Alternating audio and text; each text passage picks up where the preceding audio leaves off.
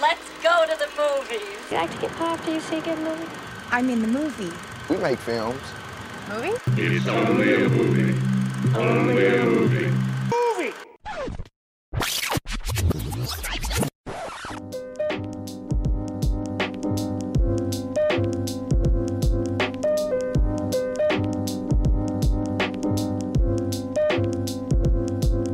Hvad, har du sovet godt i nat, eller hvad? Sovet? Når du slet ikke lukker øjnene, eller jeg, har, jeg har ligget i min vandseng, eller svedseng, tror jeg. Det kunne være fedt, hvis du havde købt sådan en øh, 90'er... Øh, kan du huske i Licorice Pizza, da han køber sådan en... Øh, ja, Åh oh, ja, der i 90'erne. prøv at tænke, der var en tid, hvor vi skulle have vandseng alle sammen. Det kunne jeg faktisk Var godt det ikke i tænke mig, starten af at det- 70'erne? Jo, det kan sgu godt være. Var det ikke også en 90'er ting med lavalamper og sådan noget, føler jeg? Nå jo, der er et lighedstegn mellem de to. Det. Ja, fordi du har jo også begge ting derhjemme lige nu. Hvad så, Joachim? Har du det godt, eller hvad? ja, altså udover det er motherfucking varmt og fugtigt i Aarhus øh, i dag, hvor vi optager, så ellers så har jeg det rigtig godt. Men Tror, jeg, tror du, der er lavet en gyserfilm, der hedder Humid, eller sådan noget, der bare handler om folk, der smelter? Ligesom, altså, handler du om jeg, mig, ja. Det skal lytterne vide, vi er nogle, der sveder rigtig meget. Det tror jeg godt, You're welcome. vi er sgu lidt ulækre. Vi sidder også nede i studiet i dag. Vi er sådan lidt trætte i dag. Jeg har sgu ikke sovet så godt, det må jeg sige, men det skal jo selvfølgelig ikke gå ud over kvaliteten på Nej, nej, dagens nej, nej, nej. Eller de titler, vi skal til at snakke jeg er om. usædvanligt klar. Tænker man, er jeg øh, tjekket ind på David Lynch øh, Weather Forecast eller TV2 eller et eller andet? Nej, nej, man lytter stadigvæk til Movie Podcast. Jeg er din ene vært, Mikkel Abel, og overfor mig, der sidder han selvfølgelig. Han sveder lidt i dag. Joachim Jelle. Hej Joachim. Hej Mikkel. Jeg kommer til at tænke på øhm, sidste uge. Vi øh, lavede jo en øh, episode sammen med øh, Rikke Jonsen fra Øst for Paradis. Mm. Vi jo altså startet det her nye samarbejde. Vi laver de her øh, kalenderepisoder sammen med den øh, ja, lokale arthouse-biograf, tør jeg godt kalde øh, Øst for Paradis. Ja, men det er ikke kun begrænset til Aarhus. Ej, lige præcis. Det handler jo altså især om de her øh, cinemateket-visninger, man også kan finde i København og Odense, og er det Kolding og Aalborg. Der er altså... Øh, ja, vi har simpelthen lavet det her samarbejde, hvor vi snakker om øh, visninger af klassikere. Nu snakker vi blandt andet Stanley Kubrick sidste gang. Og vi har jo lavet det her nye øh, samarbejde, det her nye format, hvor vi så gennemgår specifikt Øst for Paradis øh, ja, kalender for måneden. Nu er det august her i, i første omgang. Og det er altså også noget, der breder sig ud til resten af danskerne her i øh, det danske land. Hvordan synes du, det, øh, det lader til, at folk har taget godt imod det? Ja, det, det, det tror jeg da. Altså, jeg har tænkt sådan, okay, hvor mange vil det reelt set ramme her, især i første episode, hvor folk lige skal lulles ind til, hvad fanden er det, der foregår. Men jeg vil det sige, altså på de lyttertal, vi har fået, der er ret mange, der, der ligesom følger med. Og det lader jo også til, at vi faktisk har fået øh, nye Jamen, det er lyttere netop til. det Jeg- især, jeg kan se. Vi har rigtig mange kernelyttere, er min fornemmelse. Men der er faktisk kommet lidt nye til, ja. så dem skal vi jo lige have budt velkommen. Ikke? Og så har jeg set, jeg har set, at vi har fået nogle kommentarer både på, på Movies Instagram og ind på forum og sådan noget, og det virker da oplagt, er der mange, der skriver. Det Ja. virker da oplagt at lave sådan noget der. Og det var jo egentlig også det, vi tænkte. Altså, det virker jo oplagt at få lov til at snakke om gamle film, som folk reelt set kan få lov til at se i biografen. Altså, ja, Og du kan oplagt. få lov til at se Strictly Ballroom igen og igen. Igen nu er den jo altså. kommet ind i vores liv. det var det. Øhm, Joachim, vi har fået lidt nye lytter til. Kan du ikke bare lige sådan i nærmest tre sætninger lige opsummere, hvad er Movie Podcast? Hvad fanden er det, man sidder og lytter til? Movie Podcast er en del af sitet Movie.dk, hvor der er en masse anmeldelser, der er noget Movie TV, der er et forum og ja, filmnyheder. Vi er så ligesom en, en gren af det, hvor der fokuserer på ja, øh, anmeldelser på, øh, på lyd, ikke på skrift, og så øh, laver vi også en masse sådan deep dives i filmhistorien. Vi har snakket om Paul Schrader og Wes Craven, og ja, nu har vi så også det her samarbejde med Øst for Parties. Så vi, vi stikker os selv ud i nogle forskellige emner, og så generelt så anbefaler vi bare film, og det er en film, der handler om at elske. Eller det er en podcast, der handler om at elske film. Det var ja. der, den var. Lige nøjagtigt. Og vi anmelder selvfølgelig nye film og tv-serier. Vi laver top 5 og alt det der. Og skulle man være ny lytter, og også lige tænke, jeg skal lige tilbage i kataloget, se hvad de her gutter har bydet på. Så skal man ikke blive skræmt, hvis lyden den er lidt mudret øh, tilbage mm. i nogle af de første episoder. Det er altså blevet bedre Vi skulle siden. lige det? lære, jo, jo, vi skulle lige lære at køre uden støtte, støtte Jeg skulle lige lære at køre den der volume-knap op også. I hvert fald i dag, der skulle man gerne lytte til en standard episode nummer 29, og det er jo efterhånden ved at være lidt tid siden, vi har anmeldt aktuelle mm. film og tv-serier her på Movie Podcast. Så vi tænkte, skal vi ikke lige have lavet sådan en uh, sommer catch-up, inden vi for alvor begynder at kaste os ud i også i uh, efterårets store mm. projekter. Så uh, vi har jo egentlig samlet en uh, bunke titler, som vi plejer, og vi skal jo sådan næsten også en måned tilbage. Der er blandt andet en stor Netflix-film, vi lige skal have knyttet nogle kommentarer til. Joachim, skal vi lige have opsummeret, hvad fanden er det egentlig, vi skal snakke om i dag? Ja, jamen den store Netflix-film, som du snakker om, det er The Grey Man med Chris Evans og Ryan Gosling og Anna de Armas. Der er nogle superstjerner på programmet her, den Ja, skal vi selvfølgelig vi- lige have snakket om. Det bliver vi nødt til. Vi bliver også på Netflix, hvor der, de har en anden stor film, eller i hvert fald en ny film med Jamie Foxx blandt andet, og Dave Franco, der hedder Day Shift. Den handler om noget Blade-inspireret vampyrjagt, tror jeg, i dagslys. Så øh, hopper vi over på Disney Plus, er det? Er det ikke sådan? Jo, der gemmer sig en Star. film, der hedder Not Okay. Så skal vi finde ud af, hvor godt du har det, Joachim. Er Joachim okay? I det var en dårlig sætning. Jeg kan i hvert fald sige, at der er en stor dosis cringe at finde i den film, så jeg ved ikke, hvor okay jeg var undervejs. Ja, og så kommer du jo til at gå øh, serie amok. Du er jo altså som regel ham, der virkelig får catchet op på øh, tv-serierne, hvis det gælder os to.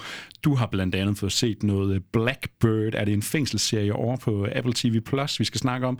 Der er noget Under the Banner of Heaven, en uh, true crime-serie med noget religion og mor over på Disney+. Plus. Så har du fået set, har du fået set afslutningen af Better Call Saul? er det sidste afsnit ude nu, eller hvordan? Det er ude nu, øhm, men vi skulle lige optage, så ja. Du mangler et afsnit. jeg mangler det sidste. Jamen, så anmelder vi i hvert fald det, der er kommet ud her ja. i uh, anden omgang. Og så har vi begge to, uh, der er sgu en, der løber om hjerner med os, Nathan Fielder, den her uh, absurd uh, komiker, hvad fanden skal man overhovedet kalde ham? Han Jeg er aktuel med en serie over på HBO, der hedder The Rehearsal. Den glæder jeg mig sindssygt meget til at snakke om. Det er noget uh, meget, meget særligt, tør jeg godt lov allerede nu. så er der lidt film, vi også skal have drøftet, fordi de uh, klatter jo ud på sådan nogle streamingtjenester. Hvad har vi været inde at se, Joachim? Men vi har været inde og se på, Ja, de her på din streamingtjeneste. Ja, ja, vi har været over på Disney+, Plus, og vi har set uh, Lightyear, den seneste uh, Pixar-film. Det er Pixar? Ja, det er Pixar. Ja, Selvfølgelig er det sjovt Pixar. nok, øh, den, det, det er den eneste Pixar-film i lang tid, der faktisk var i biograferne, men vi tog den så på streaming. Vi tog den så alligevel. på streaming, og det var måske også meget passende, ja, men det kan vi snakke mere om. Vi hopper over på Amazon Prime også. De har selvfølgelig også lige lidt at byde med her med en uh, filmatisering af den virkelige hændelse, som de fleste nok vil kunne huske med de her tre, nej, 13, undskyld, 13 øhm, øh, fodboldspillere og deres træner, der blev fanget ind i en, i en grotte. Er det ikke Ja, sådan? det er en ny øh, Ron Howard-film, vi skal have drøftet. Og så slutter vi jo af med et brag, fordi en film, vi måske gerne ville have set i biografen. Der er jo simpelthen Ja. kommet en ny øh, Predator-film. Og Joachim, jeg ved, du elsker Arnold Schwarzeneggers gamle Predator. Det gør jeg, den knus elsker jeg. Det er en af mine absolutte yndlingsfilm. Ja, så skal vi finde ud af, om der er noget kærlighed til den her nye Prey, som er en Predator prequel. Og hvad? Måske den bedste Predator-film siden den originale. Det må vi finde Det må ud vi af. lige vende, ja. Skal vi ikke bare smide en trailer på til The Grey Man? Jeg tænker, Ryan Gosling han kommer til at sige et eller andet sjovt og kægt, og så tager vi lige en snak om den. What do you know about the Sierra program? Reckless mystery men you guys send in when you can officially send anyone else. The Gray Man. Lloyd. I got an urgent locate and destroy. That could be fun. The man's got some street cred.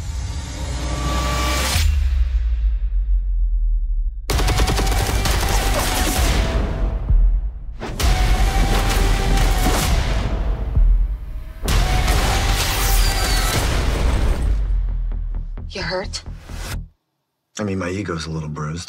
Fordi hen over sommeren, der landede der altså en øh, kæmpe giga svinedyr film på Netflix. Jeg tror sågar, det er den dyreste produktion, de har lavet øh, hidtil. Så kan Martin Scorsese og The Irishman altså godt gå hjem. Russo-brødrene, der er bedst kendt for deres øh, Avengers-film blandt andet, de har altså lavet en film, der hedder The Grey Man. Og det er både, ja, som vi var inde på, Ryan Gosling, Chris Evans, Anna Diarmas, nogle af verdens største stjerner lige i øjeblikket, der er at finde på den her øh, rolleliste. Og vi skal også lige plukke først og fremmest vores øh, gode ven og kollega Johan Albrechtsen. Han har jo altså interviewet de her stjerner, Russo-brødrene, jamen nærmest hele holdet bag The Grey, men det kan man altså lige hoppe ind på Movie TV og stadigvæk øh, få et kig med. Joachim, du har set den her, den har vel efterhånden været ude i en måneds tid, måske halvanden på det her tidspunkt. Ja, det tror jeg. Cirka en måned, ja. Og det handler om, at uh, Ryan Gosling, han spiller jo den her Grey Man. Han er sådan en uh, sleeper agent, en, uh, en uh, hvad skal man sige, en hitman, man sådan aktiverer, når man lige skal have skaffet nogle bad guys af vejen. Det kunne være terrorister eller et eller andet. Ryan Gosling, han bliver aktiveret. Han skal, hvad fanden skal han? Han skal finde en eller anden MacGuffin. Han skal slå en eller anden, anden hitman ihjel. Ja. Og så er der ligesom noget collateral damage. Ryan Gosling selv, The Grey Man, er faktisk lidt for farlig. Måske vi også skal have skaffet ham af vejen. Så hyrer vi en øh, ægte psykopat i øh, Chris Evans. Kan du huske, hvad han hedder? Jeg har ikke navnet Jeg for kan at ikke lige huske det. Chris jeg Evans, øh, jeg tror, han, spiller, han hedder Lloyd eller sådan noget. Han har et øh, dejligt lille er overskæg. Lloyd. Hansen. Ja. Chris Evans, han spiller øh, skingernes psykopat, og så er det egentlig bare en øh, pikmåling mellem Ryan Gosling og Chris Evans, og en masse eksplosioner Ja. og skuddueller. Ja, det er Russo-brødrenes anden film, siden de ligesom afsluttede øh, Marvel-universet fra deres side i hvert fald. Der var lige Cherry fra sidste år, må det være måske. Tror du, det står i deres kontrakt, at de skal have en uh, Avengers-skuespiller med? Nu har de både haft Tom Ja. Holland og, uh, Chris Evans. og Chris Evans, og de producerede jo også den der anden Netflix-film, Extraction, med Chris Hemsworth. de selvfølgelig. kan simpelthen ikke slippe de der Avengers-tøjler. Mm. Men ja, vi havde dem op at vende i uh, Cherry, som uh, vi også anmeldte i tidernes morgen. Den gav vi vist tre stjerner. Vi var ikke super imponeret over uh, Russo-brødrenes håndværk her. Nu har de lavet The Grey Man. Netflix har doneret alle penge i verden til at få det her op at stå. Og Joachim, du har set det. Kan du ikke lige fortælle mig og lytterne lidt, hvordan var det her? Jo, jeg prøver at genkalde de følelser, jeg havde for en måned siden, så det bliver nok ikke alt for sådan udførligt, hvis man kan sige det sådan. Men jeg kan huske, at jeg var sådan lidt tøvende omkring den. Jeg havde set trailers, de så sådan lidt mixed ud. Den så på mange punkter sådan lidt bland ud. Øh, du ved, den klassiske Netflix øh, sådan farvepalette, hvis man kan sige det sådan. Og den var sådan der var lidt nogle CGI-effekter, jeg synes også, man kunne lure i traileren, vil være lidt shabby. Og jeg, det var egentlig også nogle af de elementer, jeg synes, der var lidt shabby. Det var nemlig, at der var noget CGI i actionscenerne, der ikke lige helt kunne holde op, men altså hold up to the standard, som vi siger på godt dansk. øh, men, øh, men udover det, så vil jeg faktisk sige, at jeg var overraskende underholdt, især hvis man ligesom sætter det op imod, hvor mange der blev skuffet over den her der er, der er noget rå star power i Ryan Gosling og Chris Evans, og også Anna de Armas, som får lov til at spille en lidt sådan lidt mere ned på jorden rolle i den her omgang. Øh, og det, det må jeg sige, den, de bærende faktorer, det er nok, du ved, star power elementet, at de får lov til at levere noget sådan Shane Black-agtig dialog, imens de virkelig får lov til at slå på tæven. Ja, jeg synes, øh, det er især en film, der har levet højt på de der stjerner. Ikke? Altså, nu har vi blandt andet Ryan Gosling og Anna de Armas, der har spillet sammen i øh, Blade Runner 2049. Alene bare de to, det er jo også to, vi har været meget glade for mm. her på øh, Movie Podcast, blandt andet i vores øh, Handshake-episode. øh, alene det, det var ret meget, eller det var, det var nok til, at jeg ligesom øh, var ret hugt på at skulle se det her. Og så Russo-brødrene, jamen, øh, de har lavet nogle af de bedste Marvel-film, synes jeg, men altså, ja, så laver man også en Cherry Extraction, hvor man prøver at gå nogle andre mm. veje. Altså det med Cherry, det var jo faktisk, at de, de virkelig vil adskille sig fra Marvel-universet ved at smide alle tekniske greb i verden ind i filmen. og så kan man så sige, okay, blev det lidt for meget? Det gjorde det fuldstændig, men de vil i hvert fald vise sig frem, at de kunne noget andet end, end Marvel-universet. Nu vil jeg sige, at de er gået over til noget lidt andet. Der er mange droneskud, og der er altså noget drone-action-skud, føler jeg. Og ja, Jamen, hvordan skal man beskrive The Grey Man? Altså, vi er lidt ude i sådan noget øhm, moderne action. Øh, altså, jeg tænker både John Wick, jeg kommer til at tænke Mission Impossible, det lugter lidt af noget James Bond, ikke? Altså, det er sådan samsurium med alle de her type actionfilm, vi har set de sidste 10 år, og så når du får så mange penge, hvad har den kostet? Er det 200 eller et andet. Ja, 200 millioner dollars, ikke? Øh, så kan du få virkelig meget ud af det. Nu snakker du lidt om noget shabby CGI, det vil jeg faktisk også give dig ret i, men du har jo også nogle kæmpe set pieces. Det er jo nærmest blevet øh, Russo-brødrenes signatur, ikke? Vi skal have de der title cards med, nu er vi i en ny storby, videre til den næste storby, ikke? Og det er ligesom øh, Ryan Goslings øh, rejse her. Hvad synes du så om, øh, hvis vi lige skal tage sådan action først, altså Russo-brødrene, kan de, kan de slippe ud af det her Marvel? Er der noget at komme efter? Ja, siger jeg meget tøvende, kan I høre. Ja, det er der. Nogle af stederne, men, men det er altså ikke alle scenerne, jeg vil sige, hvor de er fuldstændig overbevisende i deres øh, actionsekvenser. Der er især en, en start... Der er et eller andet med belysning i nogle af de scener, hvor de skal lave action, der ligesom bliver alt for, for frembrusende i forhold til, at, at vi jo egentlig gerne, nu, nu er vi efterhånden blevet vant til, opvokset lidt med, med John Wick-stilen, ikke? Og vi vil gerne se action i, i, i relativt lange takes, eller i hvert fald i sådan widescreen, hvor vi kan få lov til at se, hvad der sker. Og jeg synes, at, at der er noget med belysning nogle steder, og der er noget med kameraførelsen en gang imellem, der ligesom forpurer det der clean-cut action, vi er, vi er ved at sådan værdsætte igennem John Wick. Men, og så er der andre scener, hvor jeg synes, de faktisk får lov til at give den virkelig meget gas, og viser både hvad skuespilleren kan i ren og, med, og stuntmændene selvfølgelig, i ren og skær sådan koreografi. Men, men det er sådan lidt, øh, du ved, middle of the road. Ja, jeg tror mit, øh, hvad skal vi sige, største problem, hvis vi skal tage den derop, ikke? Øh, det minder ret meget om alt muligt, man har set før. Mm. Ikke? Altså Greyman finder måske aldrig sådan rigtig sine egne ben at stå på. Det er store set pieces, det er store shootouts, der er noget hand-to-hand combat, hvor man prøver at imitere netop den der type John Wick, den der, et, det, det, ja, man kan næsten sige et falsk long take. Ikke? Mm. Altså, det er meget sådan, øh, det er meget iscenesat, det er meget indød, men det er ikke noget, der sådan vækker de store følelser. Jeg synes så til gengæld, filmen den vinder rigtig meget på, ja, netop at have sine superstjerner. Det er ikke fordi, øh, ja, Ryan Goslings Greyman her, Chris Evans Lloyd, det er ikke nødvendigvis de øh, dybeste karakterer, vi har med at gøre her, men når du alene har to så karismatiske skuespillere, når du alene har to skuespillere, der kan fyre jokes af, ikke? de kan spide til hinanden, mm. de får faktisk også nogle øh, gode altså sådan linjer at fyre af over for hinanden, synes jeg. Og så har du en Anne Diamas, der er skide charmerende, du har en øh, Billy Bob Thornton, som overhovedet ikke, altså jeg synes, der er rigtig mange fede præcisioner her, der er rigtig mange fede sådan, skuespillere, jeg godt kan lide at være i selskab med, og så, ja, original, uoriginal, action eller ej, jeg, mm. jeg synes, festen er der ligesom. Jeg synes, den er der langt hen ad vejen, og jeg, men, men det er stadig som om, den opererer på, på 60% ud af 100%. Altså jeg synes, det, det falder lidt igennem, og nu sidder vi så med, med det perspektiv, at det er en måned siden, vi har set den, og den, den er forbavsende forglemmelig. Den er altså, helt grå op i hukommelsen. Den er fuldstændig grå, og, og jeg vil sige, den, den er godt nok lige sådan mindsket lidt i, i værdi for mig her efter en måned. Øhm, jeg, sådan en film som den her med 200 millioner dollars af skuespillerne, som de egentlig har, så, så, og, og jeg husker det som om, der er gode linjer og sådan noget, men men det er godt nok øh, forbløffende lidt, der ligesom øh, der, der sidder ved. Jeg havde muligvis også været mere begejstret, hvis vi lige havde gjort det dagen efter, vi havde mm. set den her for noget tid siden. Øh, den er måske falmet lidt i hukommelsen, men jeg synes stadigvæk, der er en fest at finde her. Og nu er det jo blandt andet annonceret, at der kommer jo både er det en toer og spin-offs med måske Chris Evans karakter og prequels og det mm. ene og det andet. Man prøver ligesom at skabe et univers her. Er, er du frisk på mere Greyman, eller hvordan? Øhm, yeah Kind of. Hvis altså, Ryan Gosling er en af de er med igen? Ja, jo, men så er jeg jo per definition, hvis han er der Mars er med. Altså, så, så er jeg også med. Så, ja, men det er så, jeg bare. Men... Øh, så synes jeg, vi skal vente på det næste, men vi skal lige have smidt nogle stjerner efter The Grey Man. Hvor mange stjerner kan det blive til de her øh, lækre mennesker, og især kæmpe store eksplosioner, Joachim? Jamen, jeg tror, at øh, hvis man sætter den her film på en fredag aften, du har lige poppet de, de fedeste popcorn, og så er du klar til at smås lidt, og så kan du fyre den afsted, og så har du egentlig glemt den lidt senere. Øh, hvis, hvis det er det, du ligesom sætter din aften op efter, så tror jeg, at den ligesom kan indfri dine forventninger, og det er sikkert også det, den gjorde ved mig. Så den fik faktisk sådan, du ved, fire meget små stjerner. Den er, den er tilforladelig, den er utrolig uoriginal, og jo, der er mange gode one-liners, men der er fandme også mange dårlige one-liners, og one-liners, hvor de ligesom bare gentager sig selv-agtigt, så siger de, øh, dræb ham, men på en anden måde. Øh, meget, meget genkendeligt på en eller anden måde. Så, så fire sådan milde stjerner fra min side af. Hvad med dig? Jeg kaster også fire stjerner efter den. Det er altså ikke nogen ny, original actionfilm, man finder her. Men jeg synes alene sådan i den star power og det her karisma, der er at finde især i øh, Ryan Gosling og Chris, Chris Evans karakter, så synes jeg, der er en øh, fredagsfest at have her med nogle øh, meget store eksplosioner. Så det er altså to gange fire stjerner til Greyman.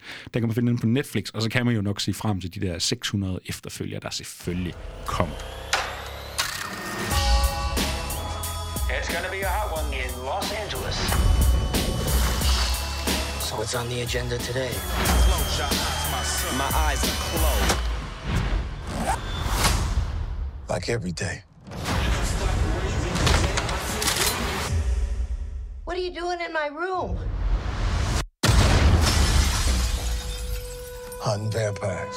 Og fra svinedyr Netflix-film og legemorder og øh, lækre mennesker, så går vi over til måske noget af det helt samme. Jeg ved, jeg ved ikke, hvad budgettet er her. Vi skal i hvert fald snakke om en vampyrfilm, der hedder Day Shift. Og hvem har vi på hovedrollelisten her? Jamen, det er sgu Jamie Foxx og Dave Franco og Snoop Dogg, der slår sig sammen Og Snoop D-O-G. En ny Snoop Dogg-film. Det er jo din Ryan Gosling, kan man sige. Ja, fuldstændig. Fuldstændig. Rammer fuldstændig rigtigt der.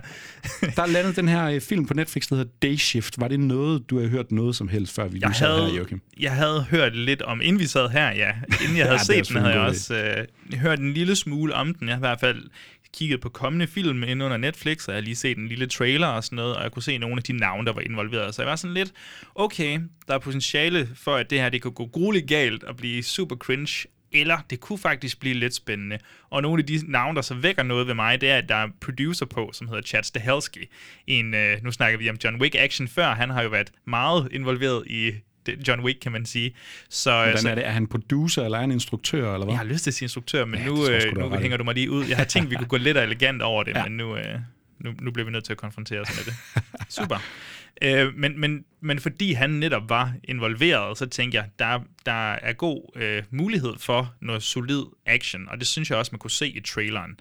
Øhm, og så selvfølgelig var der nogle fine navne der på, det gjorde det lidt interessant. Altså Jamie Foxx, jeg vil sige, han står ikke øverst på min sådan, øh, du ved, A-list, det gør dem jeg allerhelst vil se, men øh, generelt set, så synes jeg, han leverer, når han nu er med.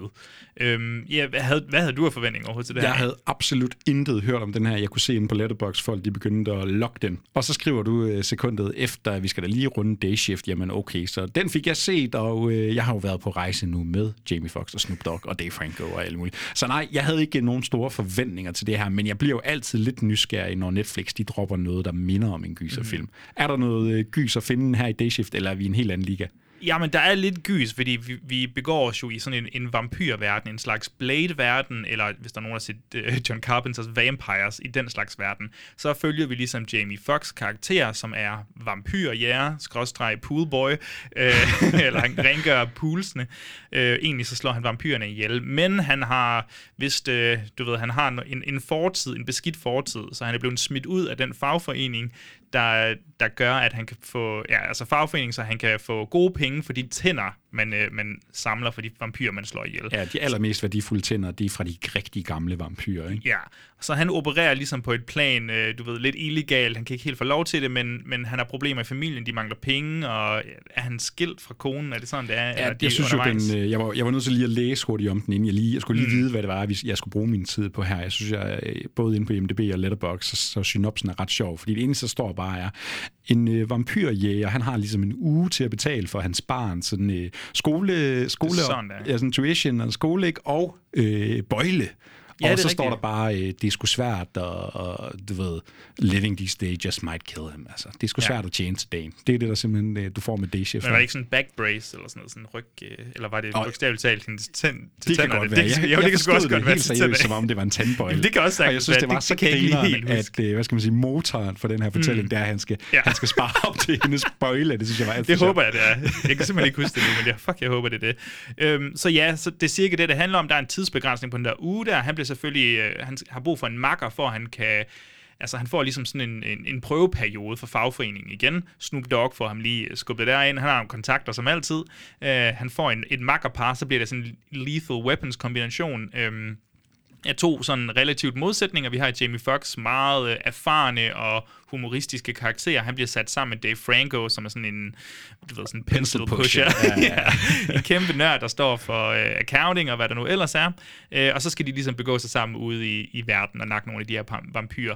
Og så opstår der jo selvfølgelig et større komplot øh, Ja, under der er den her, øh, den her kvindelige vampyr, som er lidt af en bisse. Og hvad går hun? Hun har Hun er sådan en eller ejendomsmæler eller eller Ja, andet, hun lever sådan undercover, og så har hun et eller andet komplot om at dræbe alle de der vampyrjæger. Og så bliver det lidt kampen mellem dem, ikke? Og jeg kan meget hurtigt sige, at, at det eneste spændende ved plottet, det er jo nok... Det er den der tandbøjle. Det er tandbøjlen, den fucking tandbøjle der. Det er, at når Jamie Foxx og Dave Franco bliver parret sammen til, at de ligesom kan spille op mod hinanden, og så øh, skal vi ud og slå nogle vampyrer ihjel. Ja, og der går overraskende lang tid, før de bliver parret Det er op. Det vil jeg rigtigt. allerede lige Jeg- sige som en kritik her Jeg nu. nåede at tænke sådan, okay, det er ikke den vej, de går. Nej, det præcis. troede jeg havde forstået på traileren, og så sker det alligevel, at de, det bliver body cop filmen ja. Og jeg siger, der er en, heldigvis starter den med en god action scene, og så er der nogle action scener sådan puttet ind undervejs. Plottet er borderline ligegyldigt, altså for mig. Jeg synes, det er utroligt, jeg ved godt, det er ikke så, man skal starte en anmeldelse, men det er utrolig ligegyldigt. Jeg synes ikke, det er super spændende.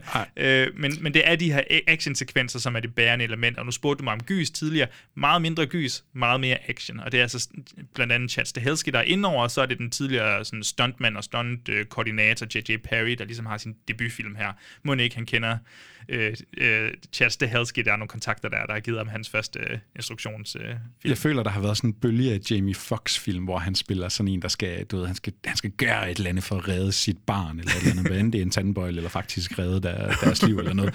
Øhm, ja, Day Shift her, altså så vi er ude i en uh, body cop komedie med et twist af gys. Den starter jo med den her ret fede scene, hvor uh, vi møder bare Jamie Foxx som den her poolboy. Det finder sig ud af, okay, der er faktisk noget mere på spil her. Han går ind og skal raide et hus. Mm.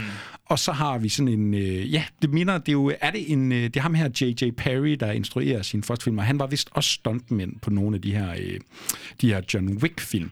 Og så får vi sådan en meget, uh, meget konstrueret uh, action-scene, altså et mm. uh, shootout, nogle uh, hand-to-hand uh, battles, og det virker faktisk ret fedt. Jeg synes, det virker utrolig fedt. Jeg kan virkelig mærke John Wick-stilen. Øhm, som du siger, der er, der er en god variation af hand-to-hand. Der er noget, øh, der bliver selvfølgelig brugt nogle skydevåben og andre slags våben. Så der er den der konstant, øh, det konstante fokus på at udvikle kampscenerne og variere dem, så det aldrig bliver fuldstændig øh, i nogle af de andre actionfilm, vi har set, hvor det bliver helt vildt kedeligt. Altså Extraction blandt andet har så et one take og whatever, men der er meget skyde, skyde.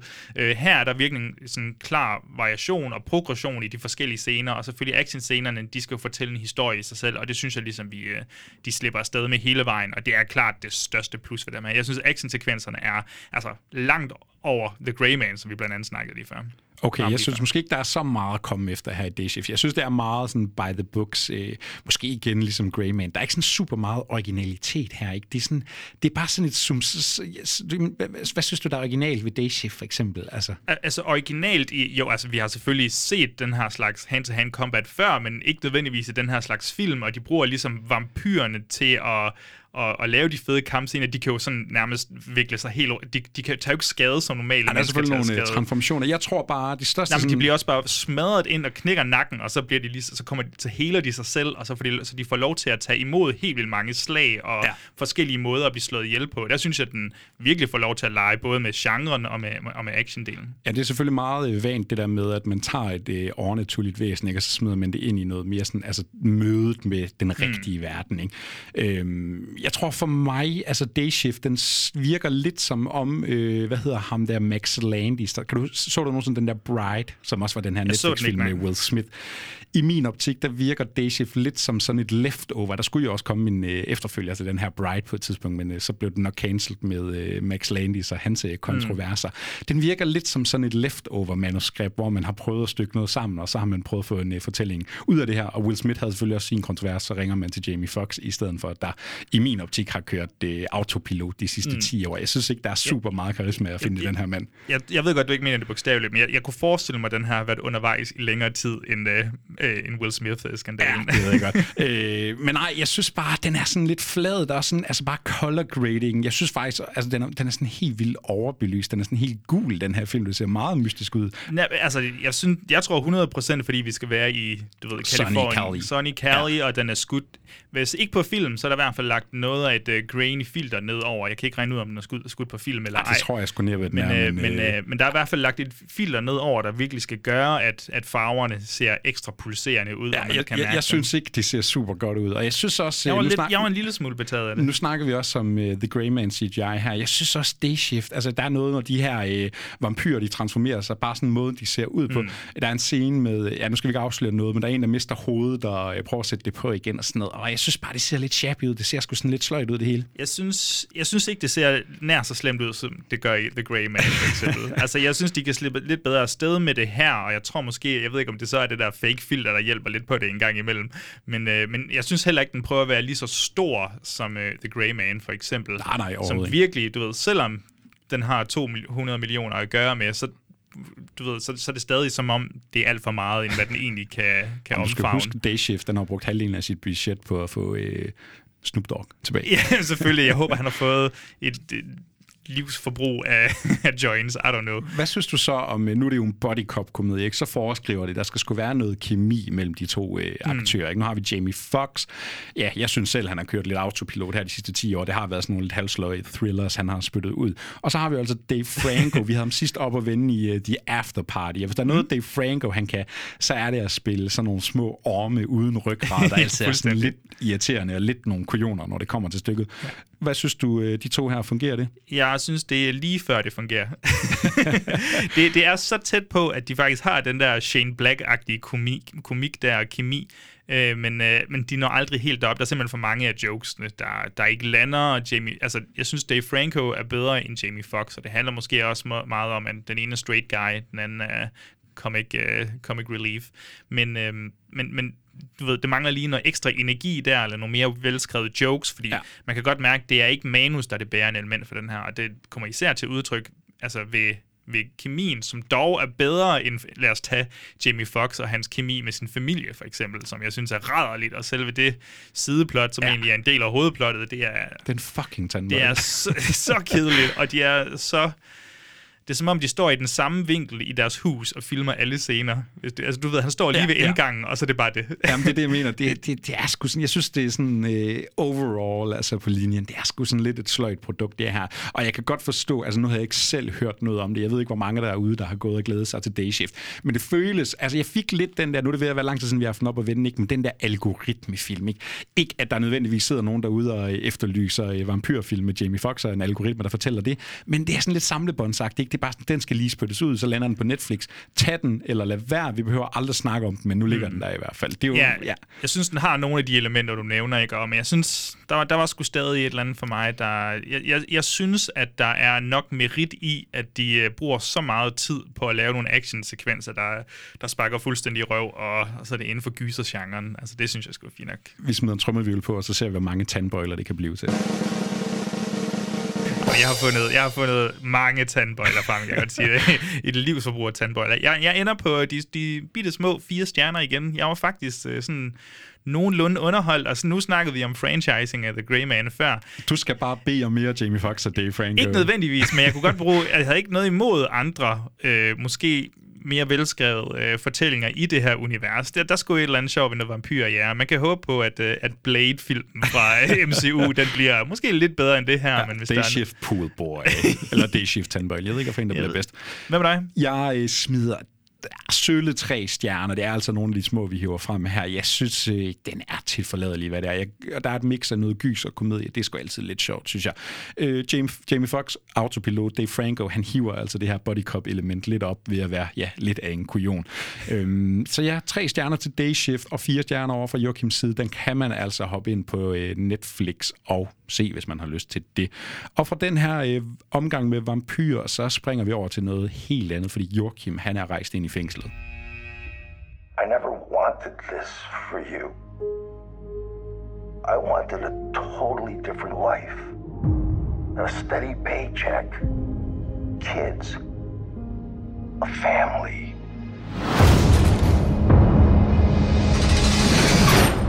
Dad. Tell me there's a way out of this.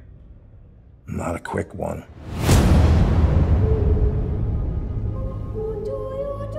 We would like you to transfer to another prison and befriend someone to elicit a confession.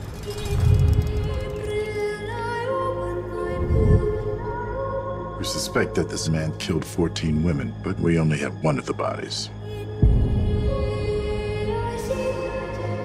Larry has vivid dreams. Tell me about him. In my dreams, I kill women. Those are just dreams. For hvis der er noget, jeg elsker i den her podcast, kære lytter, så... Så er det mig. Er det mig. Jamen, der kom du mig i forkøbet. Jeg skulle lige til at erklære min kærlighed. Nu har du ødelagt det.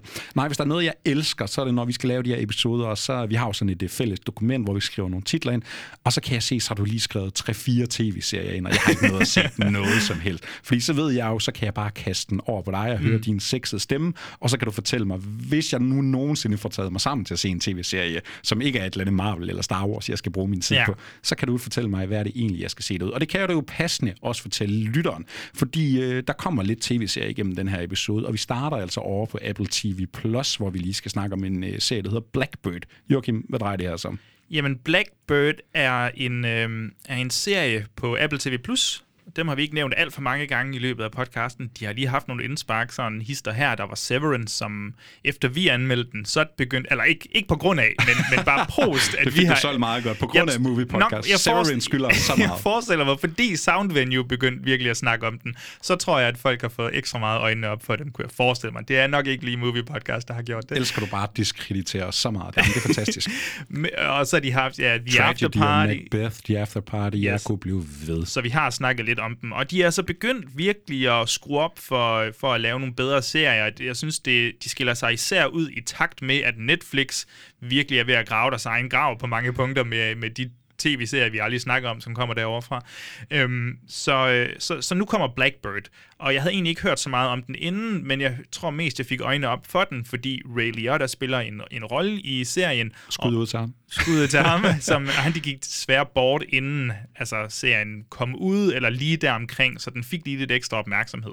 Den, øh, den er baseret på virkelige hændelser, og jeg tror endda, Jimmy Keen, som han hedder, han øh, har en producerrolle på selve serien, så han spiller en stor rolle. Og det er altså Jimmy Keen, vi følger her. Det er Taron Edgerton, der spiller øh, Jimmy Keen. Han bliver... Øh, han bliver fængslet i 10 hele år. Han bliver lidt snydt af retssystemet eller sine advokater. Han kan ikke lige finde ud af det, så han ender i spillet i 10 år for at sælge stoffer og for at have en hel hulens masse våben hjemme med sig selv. I spillet kan jeg godt mærke, det er lidt hårdt at skulle være her i 10 år, især fordi hans far, Ray Liotta, er sådan lidt småsyg for en, øh, en blodprop og, og har lidt problemer der, så han skal virkelig ud hurtigt. Der opstår en mulighed. En FBI-agent kommer og siger, ved du hvad, øhm, hvis, du kan, hvis vi rykker dig til, til et andet fængsel, hvor, vi, hvor der er en seriemorder, spillet af, af, hvad den hedder, Paul Walter Hauser. Hvis vi rykker dig over til ham, og du kan få en, øh, en tilståelse ud af ham, så, så, vil vi, så vil vi, du ved, skråt hele dine, dine 10 år i spillet, så kan du komme frit ud bagefter. Kom ud og sige farvel til Ray Liotta. Rest Præcis, og hvem har ikke lyst til det? Samtidig så er der sådan en lille sideblot med vores uh, Greg Kinnear fra Autofocus, der spiller en, uh, der er sådan lidt, ikke helt i samme grad som True Detective, True Detective, men der er sådan lidt nogle forskellige tidslinjer, vi følger. Um, så han spiller sådan en agentrolle, FBI-agentrolle, der er på jagt efter en seriemorder. Yes, det er cirka, hvad den handler om. Og så, uh, så er vi jo bare øh, i de tidlige episoder sådan meget, øh, der lærer vi lidt folk at kende, og vi springer lidt i tid, og så er der meget af tiden, der foregår i spillet.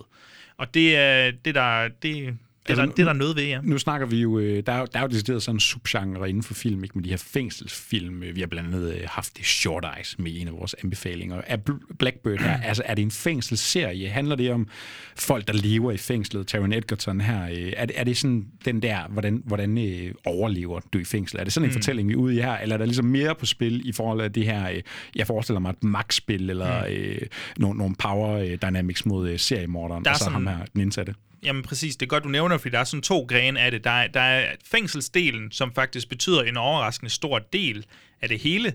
Øh, og så er der den anden del, som er mere Mindhunter-agtigt, hvor vi skal virkelig konfronteres med øh, menneskets, øh, hvad skal man sige, kapacitet for onde, for det onde.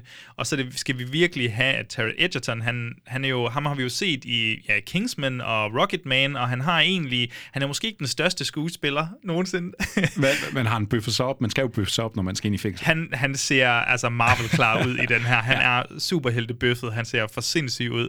Men, øh, men det er sjovt, hvordan at det spiller en rolle, og så, nu kommer jeg lige på detour, men det spiller en rolle, men det er faktisk sådan mest hans ansigtsudtryk, fordi meget af den her serie, udover fængseldelen, så er det bare samtaler mellem Paul Walter Hauser og Taron Edgerton.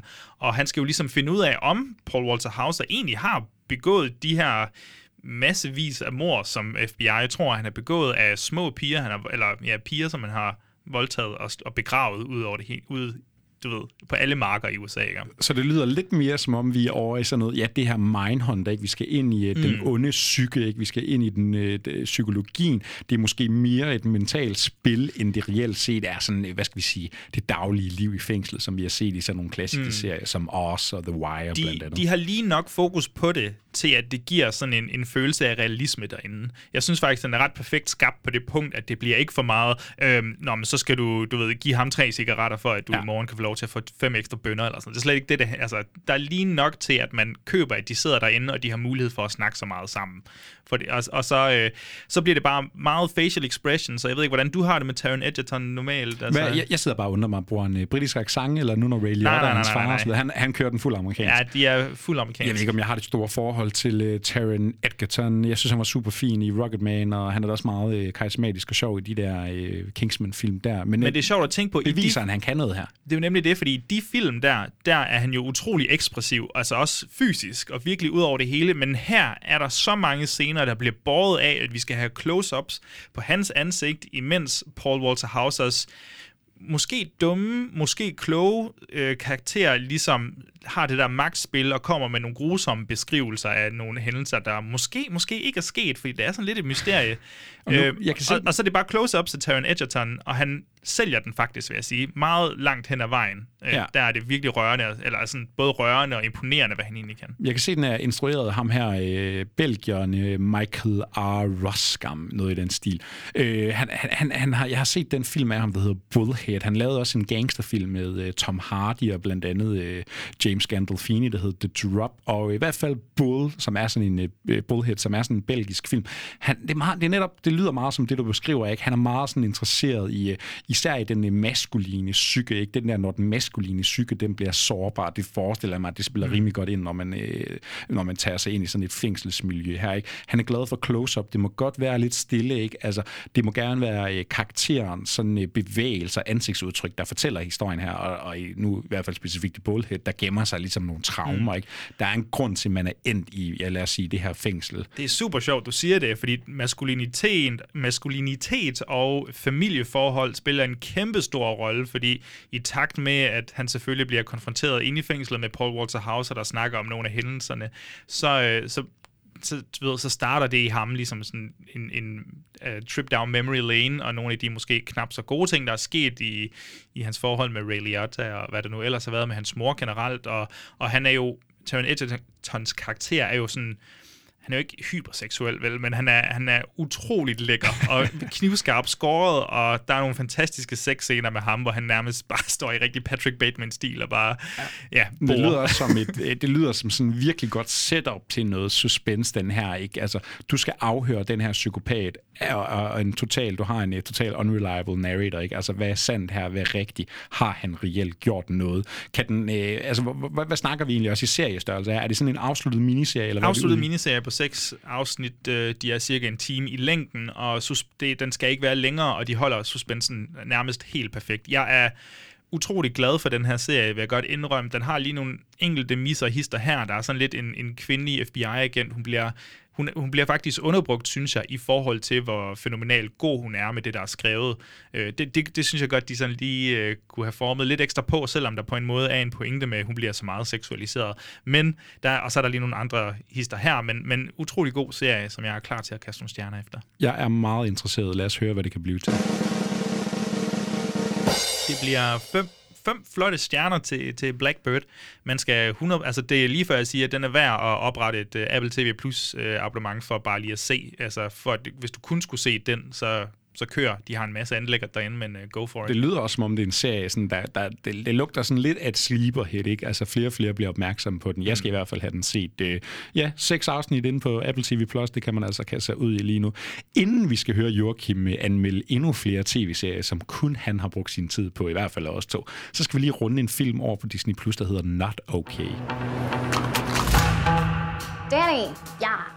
Had a chance to read that article you sent me. What'd you think? You don't feel like it comes off a little tone deaf, offensive even. I don't feel like you take me seriously as a writer. That's because you're not a writer. You're a photo editor. Okay. Have you ever wanted to be noticed so badly? Hi, Mom. You wanna hang out tonight? Oh. You didn't even care what it was for. Colin! Oh, shit. What up, honey? Danny, from work. Danny. Yo, Colin, I love your videos, man. Thanks, B. So, what are you? I'm a writer. I'm looking to develop my work by traveling. Going to Paris for it. Og Joachim, så fordi du er min marker og gode ven, så er jeg nødt til at spørge dig, er du okay? jeg har det Udover Helt- sveder. Helt perfekt, Mikkel. Hvad med dig? Jeg bliver nok nødt til at genkalde, eller gen, ligesom... Nej, men du skal ikke stå, hvis du ikke er interesseret. Altså, det er lige meget. Hvordan har du det, Mikkel? Jamen, jeg har det rigtig fint, og jeg har det jo selvfølgelig rigtig dejligt nu, når vi sidder og laver movie podcast her. Og så må vi se, om jeg også har det dejligt, når vi er færdige med at snakke om Not Okay.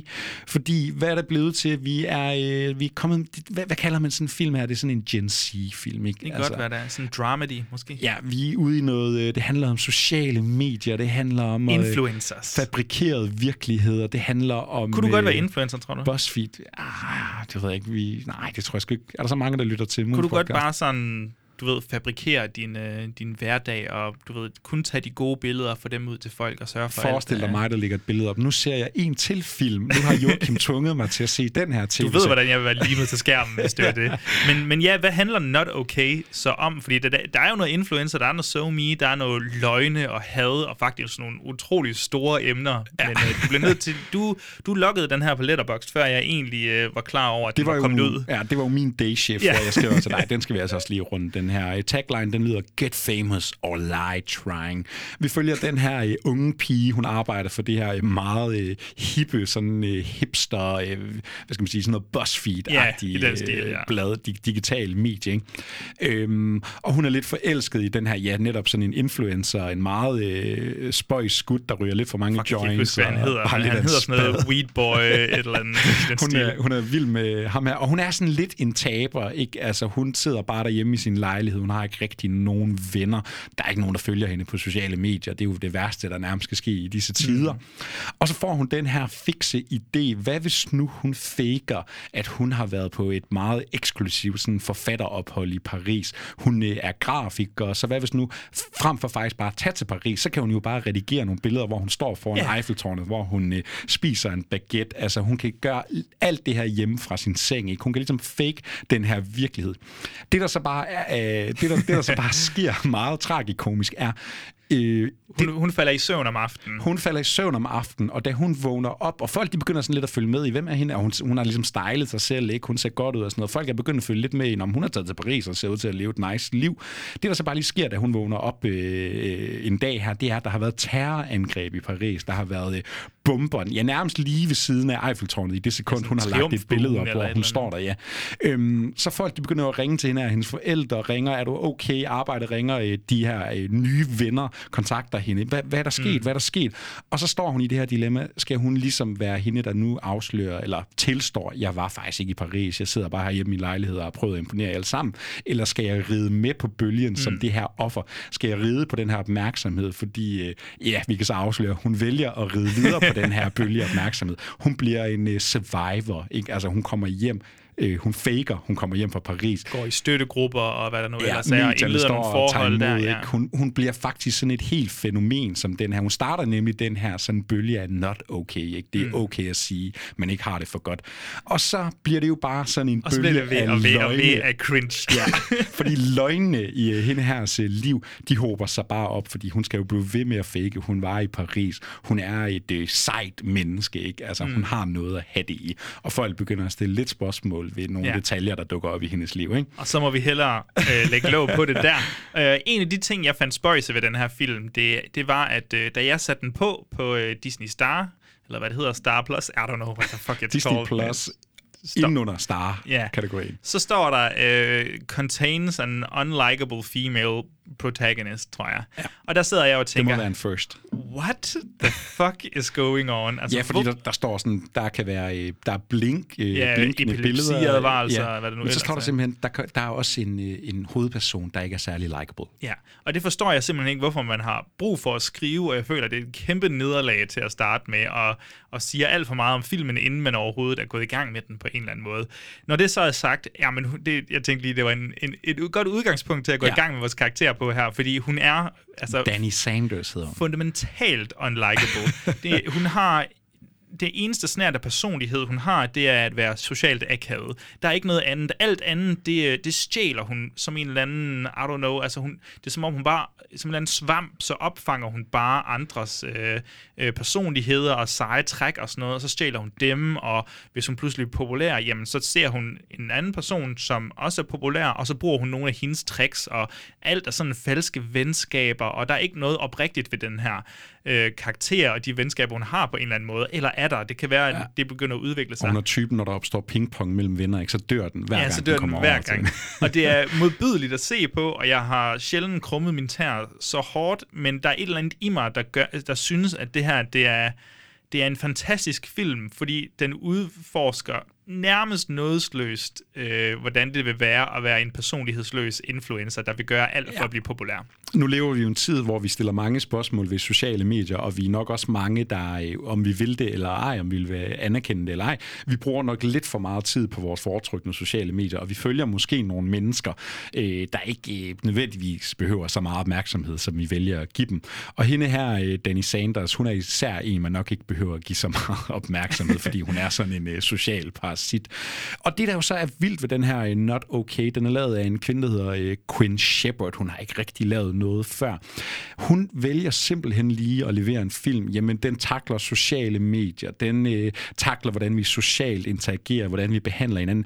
Den, øh, den, den kommenterer på Black Lives Matter. Den kommenterer på terrorisme. Ikke? Altså, der er så meget kontroversielt, mm. man kan samle op her. Ikke? Der er så der er, mange sådan trigger points. Og der er så stor her. risiko for, at det kan føles fuldstændig malplaceret. Nu, skal jeg, nu ved jeg ikke, hvordan du har det, men jeg synes faktisk, det var vildt, hvor langt hen ad vejen den egentlig kunne jonglere de her ting relativt seriøst, samtidig med, at den havde den der underliggende, lidt sort komiske, morbide humor en gang imellem. Hvordan havde du det med, med hele det punkt? Jamen, det er jo altid en øh, udfordring for den her type film, ikke? Ja, hvordan behandler man lige øh, tonen, ikke? Hvordan øh, balancerer man den? Og når du har sådan nogle øh, emner op at spille her, så er du nødt til sådan at have en klar mission om, hvor skal det her føre hen, ikke? Hvad er pointen ligesom her?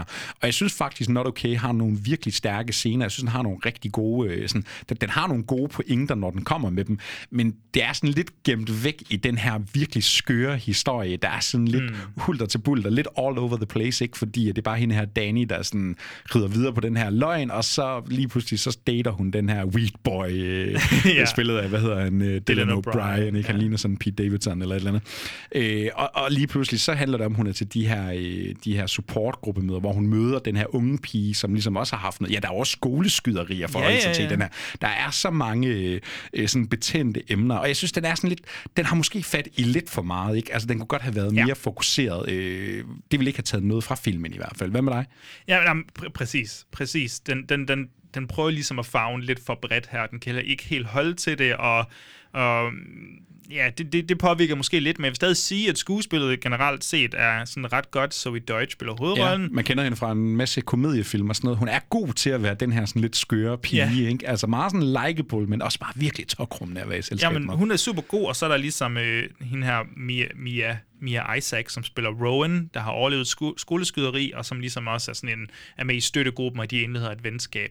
Hun, øh, jeg synes også, hun spiller super godt. Der er nogle utrolige... Øh, der er mange scener, der kræver rigtig meget af hende, i for, altså også især sådan i kontrast med, med tonen for filmen er. Ja. Hun skal have nogle meget rørende scener, og nogle scener, hvor hun virkelig snakker med, med passion. Og jeg, jeg vil sige, jeg er ret imponeret over, hvor, hvor godt det lykkes i forhold til ja, hvor stort et job det egentlig er. Jamen, helt enig. Altså, der er nogle monologer, der faktisk også virkelig gør indtryk her. Og det er sådan lidt sjovt at tage med fra den her film, ikke? Fordi det er sådan noget tyggegummi-æstetik, ikke? Det er lavet nogle gange som sådan en YouTube-video, ja, ja. TikTok-video, ikke? Altså, det er meget sådan ungt, det er meget moderne, det er meget sådan post-ironisk, hvis man skal bruge så irriterende et ord, ikke? Altså, og, og så den her sorte komedie, og så samtidig meget sådan reelt og meget sådan mm. sødt og, og betænksom nogle gange, ikke? Men det bliver sådan lidt mudret, hvad fanden der sådan lige er missionen her. Ellers noget at sige om Not Okay, eller er det bare noget, vi skal kaste nogle stjerner efter? Hvor mange stjerner, Joachim, kan det blive til den her angiveligt øh, ikke likeable protagonist? Ja, altså, jeg, jeg tror, den have fået mange flere stjerner, hvis, øh, hvis det var en likable female character. Jeg, kan ikke, jeg, jeg, jeg, jeg, jeg må sgu være ærlig at sige, jeg kan ikke holde til, hvis min female protagonist skal Nej, være nej. unlikable. altså, det er nærmest, det er jo godt, de advaret, eller så havde det fandme ja. været en horribel Altså, oplevelse. jeg forstår stadigvæk ikke, man skrev det, øh, man, man ikke skrev det før uh, Taxi Driver, fordi Travis Bickle, han er jo en held, er det ikke sådan? Jo. Altså, det, jeg har jo ikke fortalt mig andet. Hvad, hvad, hvad, hvad foregår der? Ej, uh, in all seriousness, jeg synes, uh, jeg synes virkelig, den lykkes ret godt, og jeg synes, hun er en super fed karakter. Måske, altså, jeg ved ikke, om vi er oppe på en, uh, en, en moderne kvindelig Travis Bickle eller eller andet. Hun er altså på grænsen til det psykopatiske jo, og det er super fedt og modbydeligt cringe at følge hendes ja. nedgang der. Uh, den får sådan flotte fire stjerner af mig. Jeg synes, uh, jeg synes, det er overraskende, hvordan der er ingen, der sådan har snakket om. Nej. Det virker som en, der kunne blive lavet netop en artikel inde på BuzzFeed omkring, at øh, den her film er fuldstændig problematisk, fordi... Altså, da, da, da, Ja, lige præcis. Altså, den er så meget sådan designet til at ligge lige i tiden, synes jeg. Ikke? Altså, så det er næsten utroligt, ja, der ikke er flere, der har snakket mm. om den. Jeg giver den også virkelig solid fire stjerner. Altså, den er både sjov, den er sgu lidt rørende, den er øh, totalt tokrummende og, og træls på den der måde, altså, som den helt bevidst går efter. Men det er også lidt en rødet omgang. Ikke? Øh, den, den har virkelig fat i mange ting. Og så bare lige husk, man skal ikke øh, holde af hende her. Nej. Det er meget vigtigt at tage med. To gange fire stjerner til Not Okay, den kan du altså fiske frem inde på øh, Disney+. Plus. Og så skal vi jo finde ud af, om øh, næste serie, Joachim har set, den er okay, fordi vi skal lige over og kigge på nogle mormoner og nogle mor over i uh, Under the Banner of Heaven. Heavenly Father, we ask that we might be instruments in thy hand to fix what we find broken. In the name of Jesus Christ. Amen. Og sidst vi havde noget uh, true crime fiktion op at vende på Movie Podcast, jamen det må vel nærmest have været noget Mayor of Easttown Ja, eller Kate Blackbird. Winslet. jamen, jeg har sgu allerede glemt, hvad det er, du sidder og siger til mig. det er også bare... Nu skal det i hvert fald handle om Under the Banner of Heaven. Vi har øh, Andrew Garfield i hovedrollen. Så vidt jeg har forstået, så er vi sådan et øh, mormon-samfund, øh, ikke? Latter Day Saints, tror jeg. Ja, hvad tid er, hvad, hvad, hvad, hvad, er vi et bestemt årstal her? eller Jeg er det tror, vi er i nogle, der- 80'erne, har jeg lyst til at Og det er nok baseret på nogle virkelige events. Er det en, det, jeg har ikke Det set er en true crime bog. Det er en pige, der er blevet slået ihjel, kan jeg næsten formode. Øh, det er en... der er en kvinde, der er blevet slået ihjel, og hendes barn. Og så, øhm, og, og det er ligesom det, serien nærmest starter ud med, det er, at Andrew Garfields karakter, han er en detektiv. Øhm, han øh, kommer hen til den her crime scene. Han er også selv mormon, øh, kommer ind til crime scene, og så ser han, man ser, at vi ser det ikke vel, men han ser, at der er begået en utrolig modbydelige mor med støvsugeledninger og hals, der er skåret over alt muligt, får man at vide. Og det er altså et sådan noget, at vi snakker 8 måneders barn og, og moren der. Og så det første, man gør, er selvfølgelig at tage fat i, øh, i manden til hende her kvinden. Øhm, og man tager meget hurtigt fat i ham, fordi han står ude for crime scene med blod på sine hænder. Og så bliver det et øh, kæmpemæssigt samsurium af afhøringsscener. Vi springer lidt i tid, fordi vi i de her afhøringsscener, så, øh, så springer vi tilbage til de her både, du ved, mormon øh, religions begyndelse, de fortællinger, der er for det, og så den her Lafferty-families øh, fortællinger. Fordi ham her, manden til den dræbte øh, kvinde, han er en Lafferty. Og de her Laffertys, de er nogle af de sådan både nogle af de, eller de har i hvert fald været de største mormoner, eller et eller andet i den stil. Det er meget teknisk, jeg er ikke lige så stærk i min øh, mormonreligion her. Men de er også lidt sådan, de begynder lidt at udforske, øh, du ved, ekstremerne af mormonreligionen. Og så, øh, og der igennem den familie, så møder vi en masse forskellige brødre. Der er jo tonsvis af brødre. Og vi snakker altså Sam Worthington, vi snakker Wyatt Russell for den sags skyld. Der er også en Rory Culkin, altså en af Culkin-brødrene, der er med. Så der er en, der er en hel masse forskellige... øh, Der, Er det der Rory eller Kieran, der er med i Succession? det er Kieran, der er med i Kieran, yes. Succession, ja. Og så, øhm, så der er en masse af de her karakterer, og de, de kæmper alle sammen om at være manden i huset på sin vis, og manden for religionen, og kvinderne kæmper med, at øh, ja, de er kvinder i mormonreligionen, så de betyder ikke en skid, og de skal bare øh, makke ret, og så udforsker den nogle af de ting. Jeg kan se, det er Daisy Edgar Jones, der blandt andet... øh, Præcis, var det hende, der var med People, i øh, den der også, hvor de spiste... Jo, øh, Fresh. Ja. Jamen, det er rigtigt. Og hun er super god i den, og det er hende, der spiller den, øh, den dræbte kvinden. Men der er jo et, et hav af flashback, som jeg siger, som øh, kommer igennem de her afhøringsscener, så vi får rigtig meget tid sammen med hende også. Så, så, så hvis jeg sådan skal opsummere det, nu var der helt meget dårlig forklaring fra min side, men den, det er også svært at holde styr på 3-4 tidslinjer på samme tid. Men det er en slags øh, dårligere true, crime, eller true detective øh, fortælling, hvor vi springer i tid, hvor vi skal udforske på sin vis sådan eksistentielle tematikker som religion og, og hvad det nu ellers er, og så øh, bare lige med, med, med dårligere hovedroller et, øh, et mysterie, der godt kunne være, der, der, der er ret spændende, men lige mangler de der sidste 10%, for at man øh, sidder og følger med. Øh, du ved, sådan helt klistret op i ja. skærmen. Fordi den er syv afsnit, tror jeg. De er alle sammen over en time lange. Øh, så, og, og den er klippet sådan meget hektisk, fordi vi skal holde styr på alle tidslinjer på samme tid, og der er, som jeg siger, den er ligesom akkommoderet af nogle, øh, eller akkompagneret af nogle sådan fortællinger, de her religiøse fortællinger, de vers fra Bibelen, eller whatever deres bog nu er, ikke? Øh, hvor, hvor de genskaber mormon-fortællingerne, øh, og virkelig har de gammeldags altså, fortællinger. Så, så altså, du ved, periode, ja, præcis, op, eller præcis. Øh, det dukker op og sådan noget. Så der er en masse af den slags øh, elementer med i. Så og, og jeg tror simpelthen i bund og grund, det største problem med den er, at den er, hvert afsnit er en time og fem minutter lang, og så øh, har den alle de her forskellige spor, den følger, og vi klipper imellem det hele. Så hver gang vi er ved at opbygge til noget spændende, så er vi nødsaget til at klippe over til en afhøringsscene, eller en samtale mellem øh, mand og kone, eller et eller andet. Så det er som om, at der er noget fundamentalt galt med pacing i den her.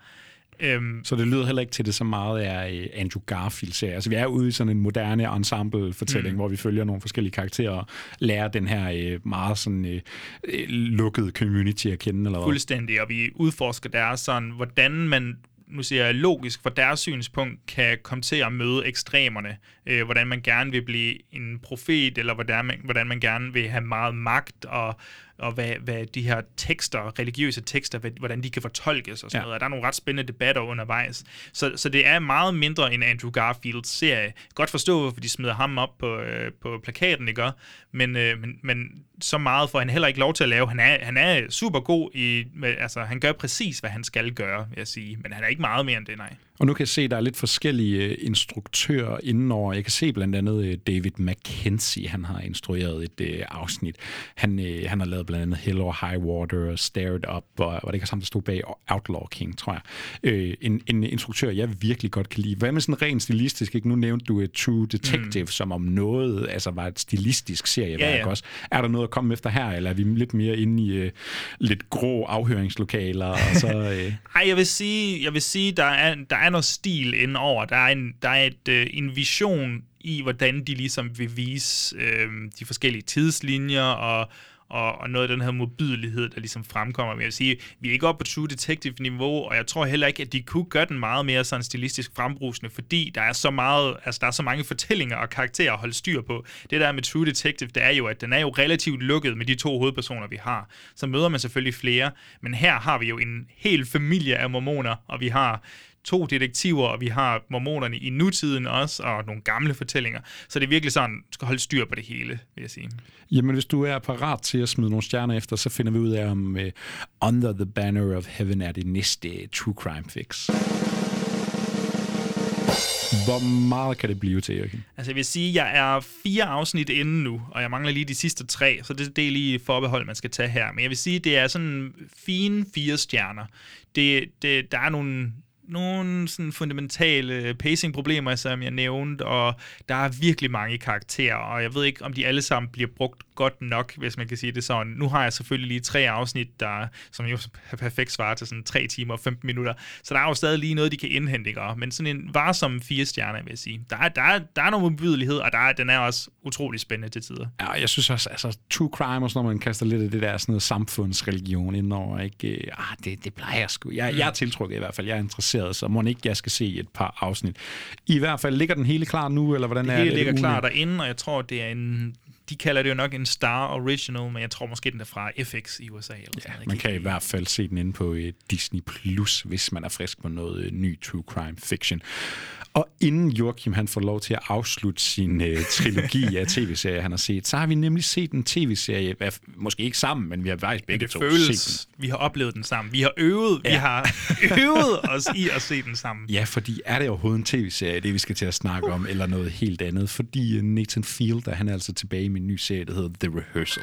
I've been told my personality can make people uncomfortable. Hey, how to make love all night. Oh, well, you know. I think we're going to get along pretty well. but I've learned that if you plan for every variable, a happy outcome doesn't have to be left to chance. This conversation's going pretty well. Yes. So that's no accident. Everything that's happened today, I've rehearsed it. Hey, hi, Nathan. Dozens of times. Uh, In a replica of your home. This is what we can do for you, you, and you. you know, just off the top of my head, I would say sure, let's go with it. This is going to be fun. It will be. My goal is for your rehearsal to reflect reality. The government has Sasquatch liaisons. I love you, Daddy. With this show, if your performance isn't accurate, you could ruin someone's life. This is all sort of absurd. Keep him crying. Don't let up. Okay. I've got to tell you something. I don't want to talk to you again. Do you find it's been healthy for you here? Mm. Are you sure you want to do this? I don't really like lying to people. You're a liar. Yeah, neither do I. You're Willy Wonka and uh, I'm Charlie Buckets. I'm the bad guy in that? Well, but he's a dream maker, Okay. and you're doing you're making some dreams happen for But me. kids died in the factory? Well, they supposedly died. I, I'll, I'll read the book again just to, to, to look into it. Og ved man ikke lige, hvem Nathan Fielder er, jamen så er det faktisk ikke nødvendigvis, fordi man har sovet i timen eller boet under en sten. Men Nathan Fielder, han er sådan et kultikon, tror jeg godt, jeg kan kalde ham på nuværende tidspunkt. Han er virkelig en mand, der bliver dyrket af, af dem, der kan lide ham. Fordi Joachim, hvem er den her mand, Nathan Fielder? Kan du ikke lige smide lidt ord efter ham? Altså, jeg vil sige, jeg har ikke ret godt styr på hele hans liv. det tror jeg øh, ikke, der er nogen. Jeg tror ikke, man kan finde ud af ret meget. Nej, men han er jo, altså han er jo komiker, men i hvert fald tv-serie-komiker, hvis man kan sige det sådan. Han, er, han blev især kendt med sit program, der hedder Nathan for You, hvor han, øh, hvor han hjælper en masse små virksomheder. Han er, han er jo øh, dimitteret med nogle af de bedste karakterer fra one of the best school, hvad er det, universities in Canada. Ja, så han eller- kun fået minus F eller øh, et par B'er og C'er. Fuldstændig. Og så hjælper han nogle virksomheder med at, ligesom at blive mere populære, eller folk med deres personlige problemer, eller noget. Ja. i den stil. Og ofte så hjælper han dem på nogle måder, hvor man tænker, det her, det er ikke det næste logiske skridt. Han, det er noget med, at øh, der er en, kan det passe, der er, der er et afsnit med en, en restaurant for eksempel. De, de har brug for flere kunder. Jamen, så, siger, så promoverer han det ved at sige, jamen, der er et øh, frit øh, benytteligt toilet, I altid kan bruge. og det skaber jo også en masse problemer Ja, med det. ja. Men det er ligesom hans vej ind til det. Til, Ja, eller han går øh, til mere ekstreme værker og en frozen yoghurt butik, der har brug for noget omsætning. Jamen hvad hvis nu vi lancerer øh, en, der smager af lort, rent ud sagt? det må sgu da tiltrække folk. De må da Ja. blive nysgerrige og smide nogle penge efter sådan noget. Øh, man skal se, han tager lidt pis på den her øh, sådan forbrugerkultur, ikke? Og også den her, altså sådan nogle, hvad skal vi sige, reality Ja, shows, ikke? Altså reality med sådan noget shows, ja. home improvement, og hvor vi skal forbedre øh, tingenes Ja. ja. tilstand. Og hvad er det så lige Nathan Fielder, han er for en type sådan en komiker, ikke? Jamen, han excellerer i den her øh, akavighed, ikke? Altså Mm. nu øh, nævnte vi tokrumhed i Not Okay, ikke? Altså hvis man er til sådan noget cringe-humor, ikke? Hvis man er til sådan noget tokrumhed, men det der så også er med ham, han har sådan en, øh, han er god til at have sådan en menneskelighed, ikke? Altså han, han kan gå over nogle grænser, men i de her fuldstændig vanvittigt, og jeg mener virkelig vanvittigt altså, absurde vanvittigt, ja. scenarier, så kan han finde sådan en menneskehed frem, ikke? Altså vi spejler ham sådan i, og det er jo øh, det er sådan lidt, vi, altså synes man, det lyder lidt abstrakt, ikke? Vi er ude i sådan noget lidt mere, noget mere virkelighedstro Borat-agtigt, ikke noget? Mm. Fordi det er den der hele tiden sådan en debat omkring, hvor meget er iscenesat her, ikke? Hvem er, er det virkelige mennesker, ikke? Hvad gør Nathan Fielder? Hvad er instrueret Ja. her, ikke? Han, han, han blander ligesom fiktion og virkelighed, og så er der altså den her fortællerstemme, der hele tiden sådan kommenterer ja, på, hvad er setup'et her? kontekstualiserer det og iscenesætter det super godt. Og der, er- hvis der sidder nogle purister derude, og virkelig har svært ved at navigere i det der fakta-fiktion-land der, så, så kan det godt være problematisk at, at, at gå ind til, til Nathan. Ja, og nu bliver det nemlig endnu mere kompliceret, fordi det var så, hvad Nathan for You handler om. Fordi nu handler det så tilbage, jeg tror Nathan for You, den var i tre sæsoner fra sådan noget, er det fra 2014 til 2017 eller sådan noget. Jeg har lige binget det hen over sommerferien, det vil jeg anbefale alle at gøre. Øh, nu er han tilbage med en ny serie, ikke folk, fordi han er jo virkelig en, der bliver dyrket, ikke folk har gået og ventet i spænding. Han har blandt andet produceret øh, How To with John Wilson over på HBO, men nu er han så tilbage med sit eget, sin egen øh, miniserie her, øh, i form af The Rehearsal. Og Joachim, du får æren af at forklare, hvad jeg fanden er det, det her det Jeg tror, på? jeg har forklaret The Rehearsal, måske, eller er ret sikker på, at det er fejlagtigt 3-4 gange til mine venner og familier og sådan noget. Men uh, The Rehearsal handler om Nathan, som har, øh, har du ved, sendt ud til en masse mennesker, lagt ud på Craigslist eller whatever the fuck. Det har han lagt ud, at øh, jeg kan hjælpe jer med et problem, bare lige sende en video ind til, til mig, og så kan jeg vurdere, hvordan jeg ligesom skal hjælpe dig. Og så handler det så om, altså her er navnet The Rehearsal, at han hjælper de her mennesker, som har problemer. Første afsnit, der er en person, der skal ligesom øh, øh, tilstå til sit, sit quizhold, eller i hvert fald en person fra sit quizhold, der kunne, godt kunne være lidt voldelig, at, øh, at, øh, at han har lovet om, om sin øh, uddannelse. uddannelse. He's a fraud, basically. Ja. Og så, øh, så, så det Nathan gør, at han han bygger barn, han får folk til at, du ved, skuespillere til at spille hans ven, og så kan I så kan de øve det her, og så bliver fremtiden måske ikke så modbydelig. Altså måske bliver det faktisk lidt lettere at gå igennem, hvis bare du har øvet det og haft de her følelser samtidig. Så det er jo ligesom det, han udforsker. Det han jo så også gør, det er, at han får nogle... Han er jo åndssvagt god til at cast de her mennesker, som skal deltage. De er jo ofte nogle meget besynderlige og, og problematiske det er, mennesker. Det er Amerika nu 2022. Det er det virkelig, men de har altså selv skrevet under på, at de skal være ja, med. Øhm, og, så, øh, og så er det ligesom den vej, det går i første afsnit. Og jeg er ja. allerede sådan jeg er meget bange for at sige, hvilken vej det går, for jeg synes fandme, man skal have lov. Noget af det fedeste ja. for mig, ja. når jeg har set den her, det har været, at jeg har oplevet hvad der er sket uge til uge, ja. og blevet mere puzzled og mere forbavset over, hvad fanden der foregår. Jeg tror, skal, er, har man set Nathan for You, er man måske kommet i gang med The Rehearsal nu, så er øh, den vitale forskel her, hvor ja, Nathan for You, der er nogle ting, der går igen, nogle karakterer og sådan noget, ikke? men den er mere episodisk, ikke? det er ligesom et nyt problem, han ja. skal klare hver gang. Her, jamen, øh, ud fra første afsnit, så får man også fornemmelsen af, at okay, men det er det, der er præmissen, ikke? han skal ligesom genskabe den her virkelighed. Det er det, der bliver præmissen her. Men nej, det bliver mere en øh, sådan følgetong, ikke? Altså, de flere flere sådan af de her rehearsals, der begynder at snurre omkring hinanden. Ikke? De begynder ligesom at sådan, øh, virke, at have sådan samme virke med hinanden. Mm. Øh, og, og, det, og det bliver også en meget mere sådan personlig fortælling for Nathan, ikke? fordi han bliver også selv en del af projektet. Det bliver langt mere introspektivt. Det bliver... Øh fordi jeg ikke vil spoile specifikke hændelser, fordi der ligger så meget komik i, hvordan Nathan ligesom leverer nogle af de hændelser. Han har igen voiceoveren, der er fænomenal. Og, men det er ligesom en slags omvendt kind of version af, af Kaufmans uh, Synecdoche i New York, eller New York i scenesat, ja. der, hvor, hvor folk får lov til at øve, og der er nogen, der spiller Nathan Hister her. Og, og Nathan, han spiller andre karakterer. Han spiller andre karakterer, og han får lov til at finde ud af ting om sig selv lige så stille, og så tror jeg, jeg vil holde det sådan rimelig Ja, og, og, og det er rigtigt, som du siger, ikke, der, vi er ude i sådan noget, øh, vi er ude i sådan noget Charlie Kaufman-agtigt noget. Ikke? Øh, man kan også nævne sådan en som Andy Kaufman, ikke? Altså i, i forhold til Nathan Fielder, fordi han er sådan hele tiden sådan et mysterium, ikke? Jamen, hvor meget af det her er virkelig? Mm. Er det dine reelle følelser, ikke? Fordi vi lærer også ting om ham, og, og, og ting, der stemmer overens med, hvad du kan finde på nettet, og hvem det her menneske er.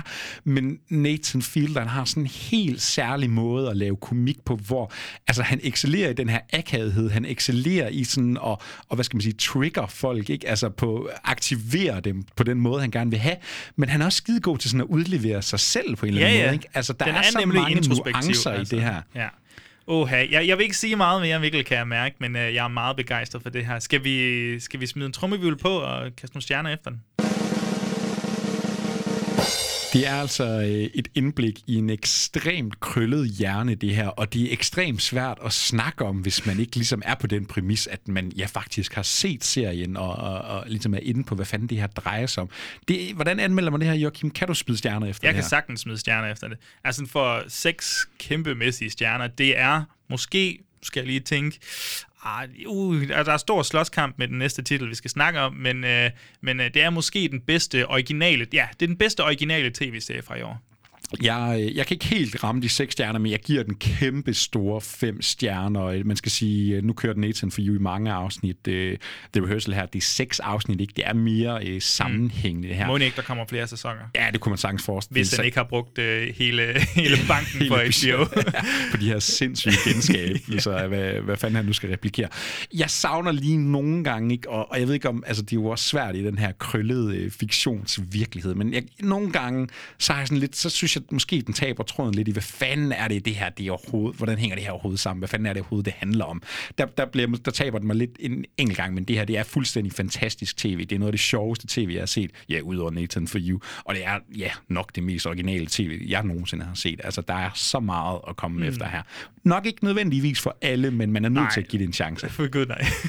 Og fra uh, The Rehearsal og Nathan Fielders krøllede hjerne, så uh, skal Joachim til at snakke igen her, fordi han har altså næsten fuldført en serie, der hedder Better Call Saul. And just a little bit of rain. Let justice be done. And just a little bit Though the heavens fall. of rain. Og det er jo lige før, jeg tror, vi anmeldte Better Call Saul sidst, vi lavede en standard episode, fordi der var der ligesom kommet første halvdel af den her 6. og sidste sæson. Mm. Nu har Vince Gilligan jo udtalt, nu er han vist færdig med det her Breaking Bad-univers. Øh, seks sæsoner med den her øh, lidt sliske advokat Saul Goodman, spillet af altid formidable Bob Odenkirk. Joachim, du har set det hele. Verden er ligesom vågnet op mm. til Better Call Saul. Ikke? Det er sådan, nu er den ved at nå ind den her diskurs. Er den faktisk endda bedre end Breaking Bad. Ja. Hvordan står det til i det her advokatunivers? Du har set, hvad, hvad, hvad er vi tilbage her? Er der seks afsnit igen, eller? Oh, jeg kan ikke lige huske det, fordi Nej. nu er der kluder i... i du Nej, ved... det har nok været otte afsnit, og så de otte sidste afsnit, må ikke? Der er sådan 16 episoder, eller hvad? Ligesom Breaking Bad. 14 måske? Ja. I know. Noget i den stil, det er ja. også ligegyldigt. Jeg mangler i hvert fald lige, undskyld, lige sidste afsnit her, og det gør meget ondt, at jeg ikke lige kan få de sidste 80 minutter med, eller hvor, hvor meget der lige er. Men, øh, men jeg vil prøve at holde det igen, ligesom jeg gjorde med forrige anmeldelse, sådan lidt vagt, fordi kan godt være, at der er nogen derude, der ikke har, hvad skal man sige, dykket ned i Better Call Saul, eller måske er der simpelthen ja, nogen, der ikke har fået noget at se anden del af sidste sæson. Så jeg vil simpelthen gøre alt for ikke at spoile det for nogen. Men det, jeg kan sige, det er, at det er utroligt, hvor, øh, hvor selvfølgelig, hvor godt det ligesom, øh, du ved, sløjfen på det hele, får lavet sløjfen på det hele, men også hvordan den sidste sæson her føles som fem sæsoner i en. Det er sjældent, jeg har været i en serie, hvor vi har bevæget os så langt på så kort tid, men ikke hvor man tænker, åh, det går lige en tand for hurtigt. Det er, det, det er som om skaberne, ja, Vince Gilligan og hvad den hedder, Peter Gould, måske er det den hedder? Det tror jeg måske, han hedder. øhm, det satser jeg på her, og så går jeg bare videre selvsikkert og siger, at det er vanvittigt, hvordan de to har, og selvfølgelig det kæmpe staff, der er, har været, altså kan lave en serie, der spaner over så lang tid, og som der, der, der går så dybt ned i karaktererne, og hvordan de kan få enkelte karakterbeslutninger til at virke som om, at det er det vildeste, der nogensinde er sket på en skærm. Især hvis vi kontrasterer det med, hvad der sker op på The Rehearsal, hvor det er fuldstændig absurde ting, øh, altså helt vanvittige i, hvor storladende de er og sådan noget. Og så er der Better Call Saul, hvor en enkelt beslutning som at ja, sidde i en team og kaste en tennisbold op og ned, og hvad betyder det egentlig for en karakter? Der er jo så meget dybde i Saul Goodman-karakteren, og hvem har regnet med det dengang for 6-7 år siden, da tv-serien begyndte. Jeg, øhm, det, det er jo en af de første serier, tror jeg, reelt set, som jeg har set, du ved, fra start, for lige fra da det du ved, begyndte i sin tid, og så har jeg set hvert afsnit, du ved, nærmest ugenligt, siden det begyndte med alle sæsoner og sådan noget. Der er sikkert nogle, nogle andre, jeg også har, men, men det er sådan, jeg har fulgt den her fra start af, og nu kommer vi til konklusionen. Og hvordan, øh, nu, det der jo meget har været med Better Call Saul, ikke, det er jo selvfølgelig, den foregår før alt det, vi øh, kender i Breaking Bad. Der har også været den her kontrast med, at Better Call Saul, den er mere, øh, der, der, der laver lavere tempo. Ikke? Den giver sig lidt mere tid måske, den er lidt mere langsom i det, den er lidt mere dvælende, hvor øh, Breaking Bad måske har favoriseret lidt mere action nogle gange. Hvordan står det så til her? Det lyder til, at den skal nå meget på sidste sæson her. Den skal jo også have rundet det her af, mm. og jeg forestiller mig også, nu har jeg ikke selv set så meget som et sekund af den her serie, men jeg ved også, nu dukker der nogle øh, karakterer mm. op, som ligesom, nu, nu nærmer vi os Breaking Bad, øh, hvad skal vi sige, storyline, ikke? lever den op til det? Altså, kan den jonglere det? Kan den, øh, kan, kan, giver det mening, at det ligesom er Breaking Bad, der er det næste her? Det gør, det gør det. Det synes jeg, det gør, og hvordan det hele er eskaleret. Jeg tror, en af de, øh, de fede ting ved, ved serien, det er, at øh, man har jo troet, at den bare skulle lade... Altså, det det, lugtede af den største fanservice-serie nogensinde, fordi Breaking Bad blev det store hit, det var, og Saul Goodman var så fantastisk en karakter og, og en, øh, du ved, fan-favorite. Og så, hvornår kommer ja. Walt og Jesse, ikke? og hvornår dukker de op? Lidt modsat de der øh, Star Wars spin-off-serier, ikke? altså, hvor alle får en hver. Præcis, og det her, der har de virkelig trukket den ud i ja, 6,5 sæson nærmest, og det man så får er minimalt, og det er portrætteret på en måde, hvor det slet ikke føles som om, de stopper noget ned i halsen på dig. Det, det er, jeg elsker, hvordan de bare på en eller anden måde har holdt folk for nar. Du ved, de har, de har lukket dem ind med, hvad der kunne have været fanservice til Breaking Bad, og så har de bare leveret noget af det bedste sådan øh, tv-serie og, og skuespil og karakterarbejde, der har været lang tid. Så, så der er minimal fanservice og, og up-to-date med Breaking Bad, men det der nu er, jo, det er, perf- altså, det er helt perfekt. Jeg kunne godt have, altså jeg havde på en eller anden måde ikke behøvet det, men, øh, men jeg kan godt forstå, hvorfor de gør det. Og hvordan er tonen, ikke? Altså nu kan jeg jo kun sammenligne med Breaking Bad, ikke? Men jeg, jeg kan huske, eller der er et det er sådan mærkbart skifte i tonen, i alvorligheden fra øh, femte sæson af Breaking Bad, og ja. så de foregående sæsoner, ikke? Fordi nu skal vi mod konklusionen, ikke? De her valg, som de her mennesker har taget på godt og ondt, de begynder faktisk virkelig om noget at have nogle konsekvenser. Hvordan er det i Breaking Bad? Altså, skal, er, skal man sige farvel til nogle karakterer, man har kært? Øh, er, øh, er Saul så langt ude, at nu begynder det at gå ind? Jeg forestiller mig også, man ved jo, der er nogle karakterer her, der lever videre til mm. Breaking Bad, ikke? Så altså, er det noget, der forpurer suspensen, eller er, er det hårdt at se det her, fordi det, det er så godt på en eller anden måde? Det forpurer overhovedet ikke suspensen, fordi det er der, hvor de har lavet så godt karakterarbejde, at selv ved, altså ved nogle af karaktererne, så selv, du ved, tanken om, at de kunne begå en bestemt hændelse, øh, det, det er nok til at, wow, se hvor langt vi er kommet, eller wow, leder det ind til det her. Det er, mm, det, det, jeg synes ikke, at man frygter så meget for, hvem skal dø, og hvem overlever, og bla bla bla. Det er egentlig ikke det, der er så spændende. Det er faktisk mere det sådan interpersonelle, det er karaktererne imellem, hvad der sker imellem, hvordan det bliver afsluttet, der er langt det mest spændende. Hvis jeg ikke tager helt fejl, da du anmeldte del 1 her sidste sæson, så gav du den vist faktisk 6 Ej, stjerner. Det, det, det gjorde jeg. Jeg er meget spændt på, siger jeg, øh, nærmest med svaret allerede. Hvad kan det blive til her i ved afslutningen?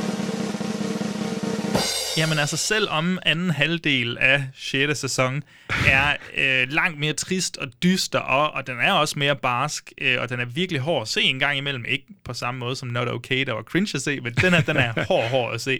Øhm, så er det stadig suverænt underholdende, og, og igen, Breaking Bad og den her Better Call Saul, de har jo også været garanter for, at, øh, at være nogle stilistisk fantastiske serier, der virkelig ved, hvordan man kan ja, udfordre seriemediet mediet og lave nogle utrolig fede indstillinger, selvom det bare er en bildør, der åbner, eller whatever it is.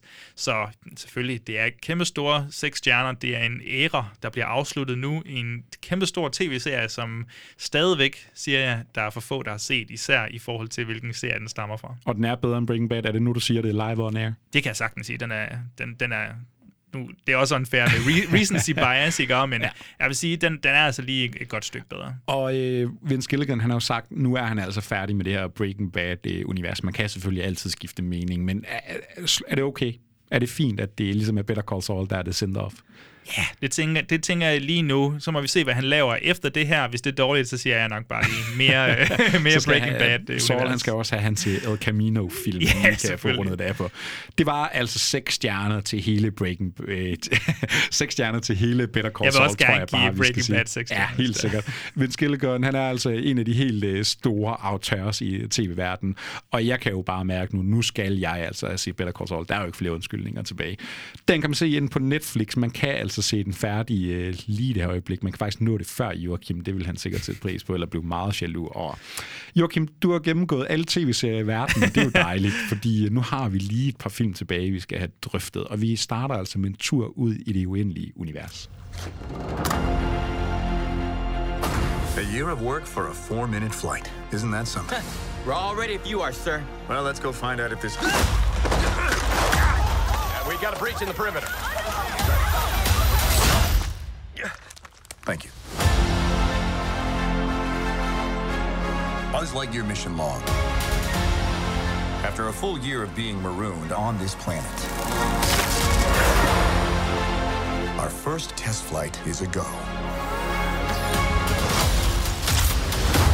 Let's get everyone home. Good luck, Captain. Roger that. Og Pixar, de er min sanden tilbage med endnu en film, fordi øh, ja, vi har jo lavet vores spotlight om det. De er jo nærmest kongerne af animation. Det tror jeg endda vores episode hed. Fordi de spytter jo animerede øh, film ud som ingen andre, ja måske lige ud over Disney selv. Pixar, de, øh, de er rusket op i en gammel franchise, fordi øh, nok engang har vi fire Toy Story-film, men nu har vi altså også en spin-off-film her, fordi Buzz Lightyear, han har fået sin egen film. Og hvordan laver man så lige en øh, film om øh, Buzz Lightyear? Fordi det er lidt sjovt omkring den her, øh, det her projekt, det er, der har været lidt forvirring om, er, hvad er ligesom uh, fortællerrammen her? Fordi ja. er vi ude i, at det her, det er virkeligheden i hvad skal vi sige, Toy Story-virkeligheden? Er det her virkelighedens uh, Buzz Lightyear, som uh, tegnefilm er baseret på? Og det siger du jo, fordi... Det var det, de fleste troede, var og det det er også det, de promoverer i ja. starten af filmen. Er, det, Ja. står der ikke, er der ikke lige sådan en, en, en tekst, hvor der står noget, eller uh, Buzz Lightyear is da, da, da, and this is the guy that it's, the toy is based on. Eller Nej, men det er jo så netop det, det ikke er, Nå. fordi det var sådan, de solgte traileren, Nå. at nu får vi ligesom virkelighedens Buzz Lightyear i, øh, i, i Toy Story-universet. Men det, det jo så faktisk er, er, at det bare er en øh, fiktionsfilm, som den kære unge Andy har været i biografen at se.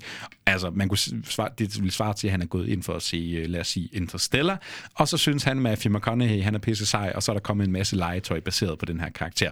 Så Buzz Lightyear er simpelthen bare en, øh, en filmkarakter, som, øh, ja, tager, øh, hvad skal vi sige, legetøjet er baseret på. Meget, meget kompliceret rammefortælling for en Ja. Pixar-film dedikeret til de unge her. Okay. Joachim, først og fremmest et forhold til uh, Toy Story-universet. Er det nogle af dine yndlings uh, Pixar-film, ja, eller hvordan står Det er det, dem jeg vokset ret meget op med. Især toren har jeg set meget, fordi min familie havde en, en helt igennem fantastisk vane med at altid have toren af, af alle de der tegneseriefilm. Så der er også noget Løvernes Konge 2 2, og Aladdin eller 2. Cars 2 og- ja, alle de gode. alle de gode, ja. Så, øh, så, så dem, men jeg har set den generelt meget, og jeg har også set træeren, den er virkelig en, der slår hårdt, og, og firen, som også kom for nogle år siden. Men ved du hvad? Jeg synes faktisk, den var overraskende god. Og så har du gået i flere år og tænkt, men ham der Buzz Lightyear, er han mere end de der signaturlinjer, Mm. hvor han siger mod det uendelige univers, Ja. og den der lidt, øh, lidt øh, hvad er han, så, lidt forvirret astronaut, eller hvad fanden vi skal kalde ham. Har du så gået og manglet en spin-off-film, der lige kunne give dig et ekstra øh, spadestik dybere i den her mands psykologi? Nej, nej, nej, overhovedet ikke. Jeg var egentlig, altså, man, alle tænkte jo med Toy Story 4, okay, er det, ved at være, det er vist ved at være det. Og så gik det jo super godt for den og sådan noget, og det er fred være med det. Men, men efter det, så tror jeg, at mange ligesom havde, øh, du ved, alle var enige om, at det burde nok være det. Og med mindre de kunne komme med noget fuldstændig originalt, som ingen nogensinde har set før, og så er det så Lightyear, de kommer med, så bliver jeg nødt til at spørge, er det her noget fuldstændig originalt, som, nogen, altså, som man aldrig har set før, Mikkel?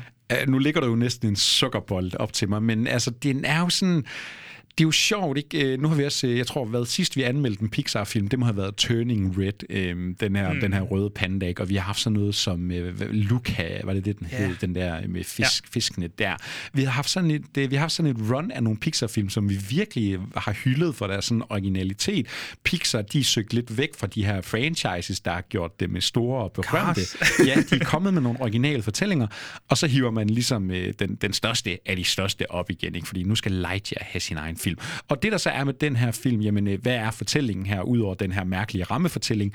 Buzz Lightyear, han skal ud på en mission, han skal ud og øh, ham og hans, øh, hvad hedder det, øh, team, hvad hedder sådan nogle astronauter, det er jo det ord, jeg ikke Mm. kunne finde. Hans, øh, Space Rangers, er Space det? Rangers, yes. De bliver strandet ude på en planet, de kan ikke vende hjem, der er ikke nok, øh, der er ikke nok benzin i øh, tanken, hvor der, og han prøver at gøre et eller andet. Og så er der noget med noget tidsforskydning, og hver gang han øh, oplever et minut, jamen så er der gået fem år tilbage på Ja, jorden. han har noget ligesom sine egne missioner. Og, Ja, og ja. lyder det allerede nu bekendt, og jeg har vist også nævnt Interstellar, jamen det er jo faktisk det, Lightyear er, ikke? Fordi det er lige pludselig sådan en masse sci-fi-film, der bliver øh, støbt sammen til en øh, Pixar-film her, fordi der er referencer til, eller jeg ved ikke, om det er bevidst Jeg tror ikke, det er referencer, men- men øh, det er genkendelighed af noget Interstellar i. Der er noget Ad Astra, der er noget Star Wars, der er noget Gravity, ikke? Altså, der er så mange af de 100 første sci-fi-titler og rumfilm, man kunne nævne ja. her.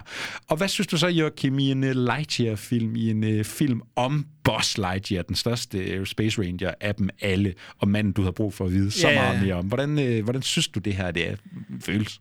Jamen, jeg tror, jeg bliver nødt til at trække det sådan lidt ud og sige, det føles ekstra irriterende, fordi det er Disney Pixar, der gør det på en eller anden måde.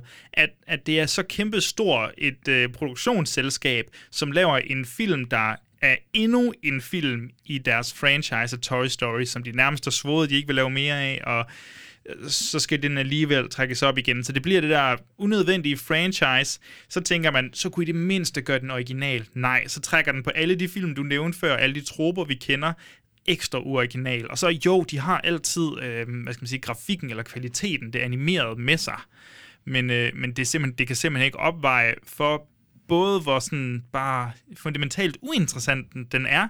Plottet er ikke super spændende. Den har ikke noget af den der sådan Pixar quirky. Altså jo, den forsøger at være quirky, men den har ikke noget af quirkyheden. Den har også lige smidt en talende kat ind, fordi der, hvordan fanden kan de sælge nogle plysdyr, hvis ja, det ikke er ja, Toy Story? Ja. Nå, men så kommer der en talende robotkat ind, og så kan vi da selvfølgelig lige... For, for mig er den så eksemplarisk på sådan, jamen generelt bare Disney, når de er værst, ikke? Fordi den er så meget...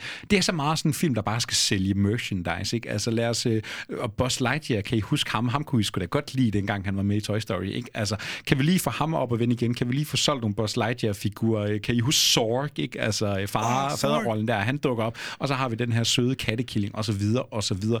Det mest positive, jeg kan sige om Lightyear, jamen den ligner en million. Altså det her, det ser fucking godt ud. Men prøv at høre, det er så utaknemmeligt, som noget kan være, fordi hvis der er noget, der er selvskrevet med en Pixar-film, jamen det skal se godt ud. Altså jeg forventer jo ikke noget mindre. Jeg går jo ikke ind og siger, jeg håber, det her er godt animeret. Mm. Det ligner en drøm, der er ikke noget at komme efter der. Men det her, det er så uinspireret. Jeg synes, det er så kedeligt. Jeg synes, Buzz Lightyear, altså nu skal han jo også være et rigtigt menneske. Han er jo ikke bare det her øh, plysdyr, man kan trække en snor op af, mm. og så har han tre forskellige linjer. Han er fuldstændig karismaløs. Jeg så faktisk noget af den, både med danske stemmer, jeg testede også lige med engelske stemmer, hvor det er Chris Evans fra The Grey ja, Man, der lægger stemme til. Der mangler et eller andet energi. Eller der er ikke noget. nogen energi, der er ikke nogen sådan karisma, der er ikke noget sjovt. Altså, og det er faktisk også en meget sådan mørk film, det kan man sige, det foreskriver rummet ligesom. Ikke? Men selv for en Pixar-film, og så synes jeg også bare sådan, de der mennesker, han er op, omgivet af, de er pisse kedelige. Altså, der er ikke nogen finurlige ja, karakterer her. Tiger Waititi, han spiller jo en af rollerne. Eller Jamen, stemme til en af rollerne. Og det er den der Waititi-humor, som er ved at blive mere innoverende end egentlig, øh, ja. end egentlig sjov, tror jeg. Så, huha. Jeg, jeg ved sgu ikke, Mikkel. Altså, jeg, jeg må ærligt indrømme, jeg har kæmpet lidt med den her film. Jeg kæmpede virkelig med at se den her, og det var også øh, meget påfaldende for mig. Jeg kan sgu godt lide Pixar. Jeg synes, Turning Red var øh, fremragende. Jeg kunne godt lide Luca, ikke? Altså, vi har virkelig været begejstrede for Pixar generelt på den her podcast. Jeg har sådan en min egen rangering af, af, af Pixars film. Nu er vi ikke kommet til stjernerne endnu, men for mit vedkommende er vi altså helt nede i bunden det her. Det er totalt uinspirerende på samtlige parametre, det her. Og, og, og det står også sådan det, det, du ved, jeg står også med den der fornemmelse, åh oh, nej, nu skal vi have en Woody Western, ikke? Altså, nu skal vi have en fucking Mr. Potato Head spin-off-serie på Disney+, Plus, ikke? Altså, oh my, okay, nu snakker vi. det er bare Disney, det her, når mm. de viser deres grimme ansigt. Men, men så, du, øh, så du Buzz Lightyear tv-serien, dengang den var der? Nej, det tror jeg ikke, jeg ved noget om. Nej. Hvad går det ud på? Nå, men det var bare en tv-serie med hans Space Rangers, hvor de var ude og... Altså fra, altså fra, fra Disney-show-tiden. Nå, ja. okay, var det godt, eller hvad? Ja, det var det i hvert fald dengang, men øh, de har, det er bare lidt sjovt, at de har begravet den tv-serie nu. Altså, du kan ikke, jeg tror ikke, man kan se den på Disney Ingen Plus. på Disney Plus eller noget. Nej, men det er sgu også sjovt, hvorfor det lige De fucker er... jo lidt med universet og kontinuitet. Ja, det kan man sige. Det er faktisk det, jeg mest freder. øh, men det er sjovt. Hvorfor tror du egentlig lige, det Lightyear, de har valgt? Altså, hvorfor er det lige Buzz Lightyear? Action. Eller forestilling om, de kunne lave action-sekvenser. Og noget sci-fi, det er genkendeligt, det er det, folk vil have, eller hvad? Jeg ved ikke. I don't know. Nu er jeg Astra jo Brad Pitts nærmest bedste film, så det kunne være, det var det, de gik efter. Spøg til side, vi skal kaste nogle stjerner efter Lightyear, og som man kan høre, så vil øh, begejstringen ingen indtage vi er jo nok lidt barske mod den. Jeg, jeg, giver, jeg giver to stjerner til Lightyear. Jeg forstår ikke helt den sådan eksistensberettigelse. Øhm, det virker også som om, at biograferne tog heller ikke super godt imod den, for den har jo faktisk været i biograferne for, altså, i forhold til de foregående Pixar-film, som vi snakkede om. Ja. De er jo nemlig ind på streaming, hvor den her får lov til at komme i biografen. Det er ja. sådan lidt, hmm, ja. okay. Men, øh, men ja, jeg tror, den kostede, der står inde på IMDb, den kostede 200 millioner, og den har tjent cirka 209 millioner eller sådan noget, tror jeg. Ja, det er jo virkelig også et flop i Ja, og det var også, Pixar, en, også en, der mødte meget modstand, fordi der var to kvinder, der kyssede i den, så ja. Åh oh, nej. Ja, hvis der er noget, jeg ikke har lyst til at, du ved, okay, vi kan... godt lige have skrevet det i starten. Vi, vi kunne have en problematisk kvindelig hovedrolle. Okay, den kan jeg måske købe, men to kvinder, der kysser i en børnefilm, Ej, er du nej, sindssyg? Nej. Nu, vil, What? Øh, nu vil det ingen indtage. Nej, jeg ekkoer, Hvad dig? jeg Echo er simpelthen dine to stjerner. Jeg synes ærligt talt, det her det er den dårligste film fra Pixars side. Det er komplet uinspirerende. Det er flat. Buzz Lightyear er røvsyg Hvad med Cars 3 menneske. er bedre?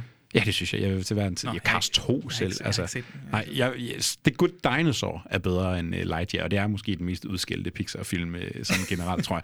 Ej, jeg synes virkelig, det ringer det her. To stjerner, der er intet at komme efter her.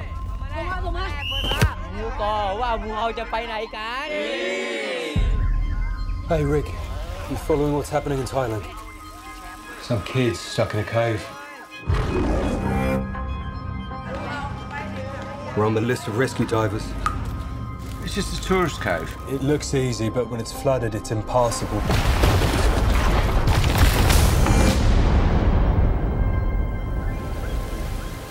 Takes a certain kind of mindset for the deep cave diving. You have to be a bit nuts. They're very, very dangerous. High water level and the low visibility. Barely shoulder wide, pulling against very strong currents. เ Og fra to stjerner, så bevæger vi os videre til et tal, der hedder 13, fordi vi skal have en snak om Ron Howards 13 Lives. Ja, Joachim, han står, han er meget imponeret over den overgang. wow! Hvordan fik han to om til 13? Det var helt fantastisk. Ron Howard, selveste Ron Howard, han er altså tilbage med en øh, ny film. Hvornår har man sidst set noget til han, ham?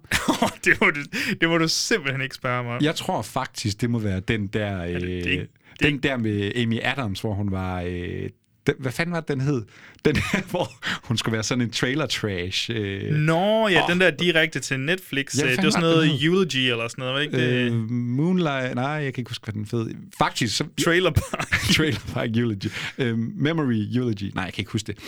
Jeg kan huske, at vi skulle anmelde den faktisk i det første, vores første standard-episode nogensinde, men der havde vi ikke lige helt fundet ud af, hvor lang tid sådan en podcast-episode må være, så vi endte faktisk med at klippe den ud. Så der er man, Wow. gået, der er man gået glip af... Hillbilly. Hillbilly Elegy. Elegy. Ja. Så der er man faktisk blevet snydt for mig, der ranter om den her Hillbilly Elegy. Har du stadig filen? Fordi så kan du lige smide den tror jeg faktisk, at den kommer som et ekstra afsnit. Den blev desværre øh, klippet ud. Men øh, Ron Howard, ja, nu er han altså tilbage i en, øh, lidt en anden boldgade. Jeg ved sgu ikke, om han har lavet noget i mellemtiden. Det kan være, han går og Han producerer lavede en lidt. dokumentar, men ellers har han ikke lavet andet. Nej. Og øh, jeg kan du ikke lige sætte lidt ord på Ron Howard? Jeg forestiller mig, at han er sådan en, de fleste af vores lytter kender til. Hvad er han lige for en størrelse? Jamen, han er jo lidt en sjov instruktør for mig, fordi han virker som sådan en, kan man kalde ham sådan en journeyman director. Han, det, jeg, jeg tolker det aldrig som om, han har en kæmpe stor personlig stake i det, han skal til at lave. Det er ikke fordi, at han, jamen siden tidernes morgen, der har jeg bare skulle lave Rush, eller jeg, jeg ved ikke nok om ham, så jeg hiver det bare ud af røven, bare så jeg ved det. Men det virker som en, sådan en, han får placeret et øh, solidt manuskript foran sig, ja. så tager han det, og så gør han sit allerbedste for at gør det til noget mere end det. Det er, det er ikke som sådan full-blown actionfilm, sådan Bruce Willis actionfilm, men det er ofte sådan, der er noget virkelig hændelse, eller sådan, der er noget, virk- noget realistisk over det. Det, er, det kan være Rush, den der, øhm, hvad hedder det, sådan bil, racerfilm ja. hedder det. Altså, han er nok mest kendt for Apollo 13 og, Ja. og Beautiful Mind. Ikke? Øh, Jeg tror, i min verden, der er han sådan lidt... Altså, ikke Da fordi, Vinci også, ikke? Ja, lige præcis, Da Vinci-trilogien. Der. Altså i min verden, og ikke for at øh, tage noget fra de andre eller noget som helst, i min verden, der er han sådan lidt, sådan lidt, lidt alle noget James Cameron, Ridley Scott, øh, de her typer i sådan 90'erne, start 0'erne, ikke? der var på en eller anden måde med til at definere, sådan, hvad film var på det tidspunkt. Ikke? Altså, de lavede de her store film. Det var altid de der film, der kæmpede om Oscarsen. Ikke? Mm. Altså, det er nærmest de der film, der har været med til at op, opfinde det, der vi kalder for Oscar-bait i film på en eller anden måde. Ikke? Altså, det er stort drama, det er store mennesker, det er virkelige fortællinger, det er kæmpe film, ikke? Altså, øh, for, for mig er han lidt den der type, og så er han lidt Men sjov nu, han er bare lidt sådan, mere straight, føler jeg. Altså- Jamen, jamen, helt sikkert. Han har måske ikke samme, øh, hvad skal vi sige, integritet øh, Nej, som, som de sige det, andre. ja. Og, men, men det er så sjovt her i de senere år, ikke? Fordi så laver han sådan noget Hillbilly Elegy, og så dukker han lige pludselig op i Arrested Development, som øh, fortæller, når han er altså en dobbelt Oscar-vinder, men han er sådan lidt glidet over i noget andet, hvis vi nu skal sammenligne med James Cameron og Ridley Scott for eksempel. Ikke? Øh, der er han sådan lidt mere øh, glidet lidt ud i glemselen måske. Ikke? Altså, han, det er som om, Mm. han går sådan lidt i sin egen verden og bare sådan laver de projekter, han har lyst til at gå og hygge sig lidt med. Og nu er han altså kommet øh, til den her 13 Lives, der er landet over på Amazon Prime. Og hvad er det lige, det drejer sig om? Det er, som du var inde på i introen, øh, fortælling om, ja, der kom også den her dokumentar for et par år siden, der The hedder The Rescue. Rescue. Det handler Nærmest, ja, ja, sidste måske år. sidste år endda, ja. Den var, den var der eli- eligible til Oscar. Og jeg troede lige, du snakker om Hillbilly Elegy. Nej, nej. Øh, ja, det handler om de her øh, 13 unge thailandske fodbolddrenge og, deres træner, der bliver fanget ned i en, øh, en grotte i, øh, ja, i Thailand. Og så øh, kommer der dykkere fra hele verden. Der kommer især de her... Øh, Der kommer et kæmpe regn, altså Ja, der er sådan stormvejr. monsun, ikke? Så Ja. de bliver faktisk fanget nærmest, er det fire kilometer inde i den her grotte, ikke? Og der er så meget vand, de kan på ingen måde komme ud af det her. Så man sætter sådan en verdensomspændende redningsaktion i gang. Hele verden følger med, der kommer dykkere fra hele verden her i filmen, og i virkeligheden, så er det øh, generelt de her øh, tre britiske gutter, man følger. De skal ligesom øh, finde ud af, hvordan kommer vi ind i den her grotte, vold. vi skal øh, først og fremmest have lokaliseret de her drenge. Er de overhovedet i live? Hvor er de overhovedet henne? Og så er det et spørgsmål om, vi skal have transporteret noget mad og drikke til dem. Hvordan kan vi få dem ud af den her grotte? Ikke? Kan, skal vi lære dem at dykke for at komme ud, eller hvad fanden kan vi gøre her? Ikke? Og så bliver det jo nogle debatter, både mellem de her professionelle dykkere, og det bliver den thailandske regering, ikke? Og, og, og hvem er det egentlig også, der har ansvaret her, og hvad Ja. kan vi overhovedet gøre for at redde de her drenge? Jamen, det er fuldstændig det, den handler om, og så har vi øh, vores kære Viggo Mortensen, vores kære full-blown, full-blooded Danish Danmark. han, øh, han spiller hovedrollen i en, i en britisk accent, han måske ikke lige fuldstændig nailer. Det Øh, har virkelig sjov øh, accent i den det her. Det må lyder- næsten være virkeligheden, han er baseret på. Ikke? men altså- og Colin Farrell dukker op i hans måske mest straight rolle Jeg elsker ham altid, og jeg Ja. elsker ham også i det her. Ja. Fordi han er, han, den her, nu er han bare rolig og, og virkelig... Du har aldrig set Colin Farrell på den måde, som han er i den film, fordi han er bare et menneske. Altså, det er genialt. Og der dukker nogle andre op. Jeg tror, ja, Joel Edgerton Ja, øh, de er ikke familie, er de? Nej, Nej. nej. det, det, Joel. Det, det staver sig også helt Nå, anderledes. okay, jamen helt sikkert. Så, men han er jo så australier og kommer op og snakker dejlig australsk engelsk, som ja. altid er... Det er altid en fornøjelse at lytte til det. Øhm, så de, de tre spiller især en stor rolle som de her øhm, øh, dykkere, øhm, der skal dykke ind. Ja, det er ligesom dem, der får hovedansvaret. Mm. De er ligesom de best, the best of the best, ikke? Altså til at komme ind i den her øh, grotte. Ja, et udgangspunkt, vi kan tage for at snakke om den her, det kunne være, øh, nu snakker du om Ron, Ron Howard og så Oscar Beatty, fordi der er jo, det lægger fandme det er baseret på virkelige hændelser, en historie, som hele verden fulgt med i. Øh, der er store følelser på spil, der er især en masse sådan øh, indstillinger af de her familier og forældrene til børnene, hvor de grødkvalte øh, virkelig kæmper med at skulle øh, forsone sig med, at deres barn er fanget der, deres børn er fanget derinde. Hvordan synes du, den bevæger sig i Oscar Beatty-land? Øh, jamen, jeg synes egentlig, den er sådan rimelig straight. Altså, det er jo ikke en film, der så nødvendigvis hiver de store violiner frem eller noget. Nu har jeg øh, personligt ikke set den her The Rescue-dokumentar, så jeg kan ikke engang sammenligne med, Nej, hvordan den men øh, den bærer skulle sig. være super god. Ja, og var det ikke er også dem virkelig bag Free Solo? Der Jo, lige præcis. Ja. Det er den, den fik, øh, den fik utrolig meget ros, den her øh, The Rescue, så den kan jeg selvfølgelig ikke sammenligne med. Men jeg synes egentlig 13 Lives, og selv i Ron Howard, som i min verden er typen, der laver lidt Oscar Beatty film og skruer op for den store violin, øh, der synes jeg egentlig, den er sådan, den er, den er sådan lidt dokumentarisk anlagt. Ikke? Alene det også, du har nogle øh, superstjerner, Mm. mm. øh, tror jeg godt, man kan kalde dem, Viggo Mortensen og Colin Farrell, ikke? de spiller bare sådan rigtige mennesker. Ja, ikke? altså nu siger du dokumentarisk, men det er meget sådan, du ved, procedural, føler jeg. Ja, altså, jamen præcis. Det er vi bare, skal hvordan, hvordan gør man det her? Ikke? Altså. nøgtern, eller den springer faktisk ret meget i tid, men sådan øh, meget nøgtern, hvordan gør man det her? Hvad er nogle af problemerne ved at skulle dykke så langt ja. ind? Og så, og så nogle gange bliver den krydret med noget lidt sådan, du ved, så kommer der især noget musik ind, som ja, virkelig især nogle violiner. Når, og, det er rigtigt, der skruer han lidt op for, øh, for, for sentimentalisme, især når de her drenge, de så endelig skal ud. Øhm, og, og, og nu, der er ikke nogen af os, der har set The Rescue, men altså den her episode, jeg tror, det sker tilbage i 2018, ikke? så det er jo faktisk rimelig nyt mm. det her. Det er hurtigt, Ron Howard, han trækker på aftrækkerne og siger, det, den skal jeg skulle lige være med på den her. Øh, jeg ved ikke, hvor meget du har fulgt med i den her. For mit personlige vedkommende, jeg kender godt udkommet på det her. Ikke? Altså, jeg Jamen, ved gør godt, hvad der. Ja, sker. Jeg ved godt, hvad konklusionen er. Synes du, og med The Rescue in mente, der lige kommer hvad, et halvt år, øh, et år før, synes du, der er nogen berettigelse her? Altså, og, og, og kan den som film levere på dramaet? Ja, jeg, det, det synes jeg faktisk godt, den kan. Øhm, netop fordi den går så øh, procedural-agtigt øh, til værks. Fordi vi skal se, hvordan en hel landsby, og vi skal nærmest se, hvordan et helt land, på sin vis øh, bliver nødt til at arbejde sammen for at få de her børn ud. Øhm, der er også en lille smule med medierne og hister her, hvor meget kan man tillade sig at sige til dem. Det fylder ikke så meget igen. Og kunne man godt savne, lidt uh, Ace in the Hole, ikke? Den Ja, der det, mediekritik. jeg, kunne, seriøst, jeg sad og tænkte på Ace in the Hole ja. så mange gange, ja. men, øh, men det blev alligevel ikke udforsket nok, og det var måske også godt, godt nok, kan man sige. Hvis lidt en anden film i hvert fald. Ja, det havde det godt nok været. Men, øh, men jeg synes faktisk, der er meget drama at finde i det, og jeg vil sige, især når vi så, fordi vi får lov til at være med nede på de her dykkerture, og jeg må godt nok indrømme, at øh, der, er, der er en lille klaustrof...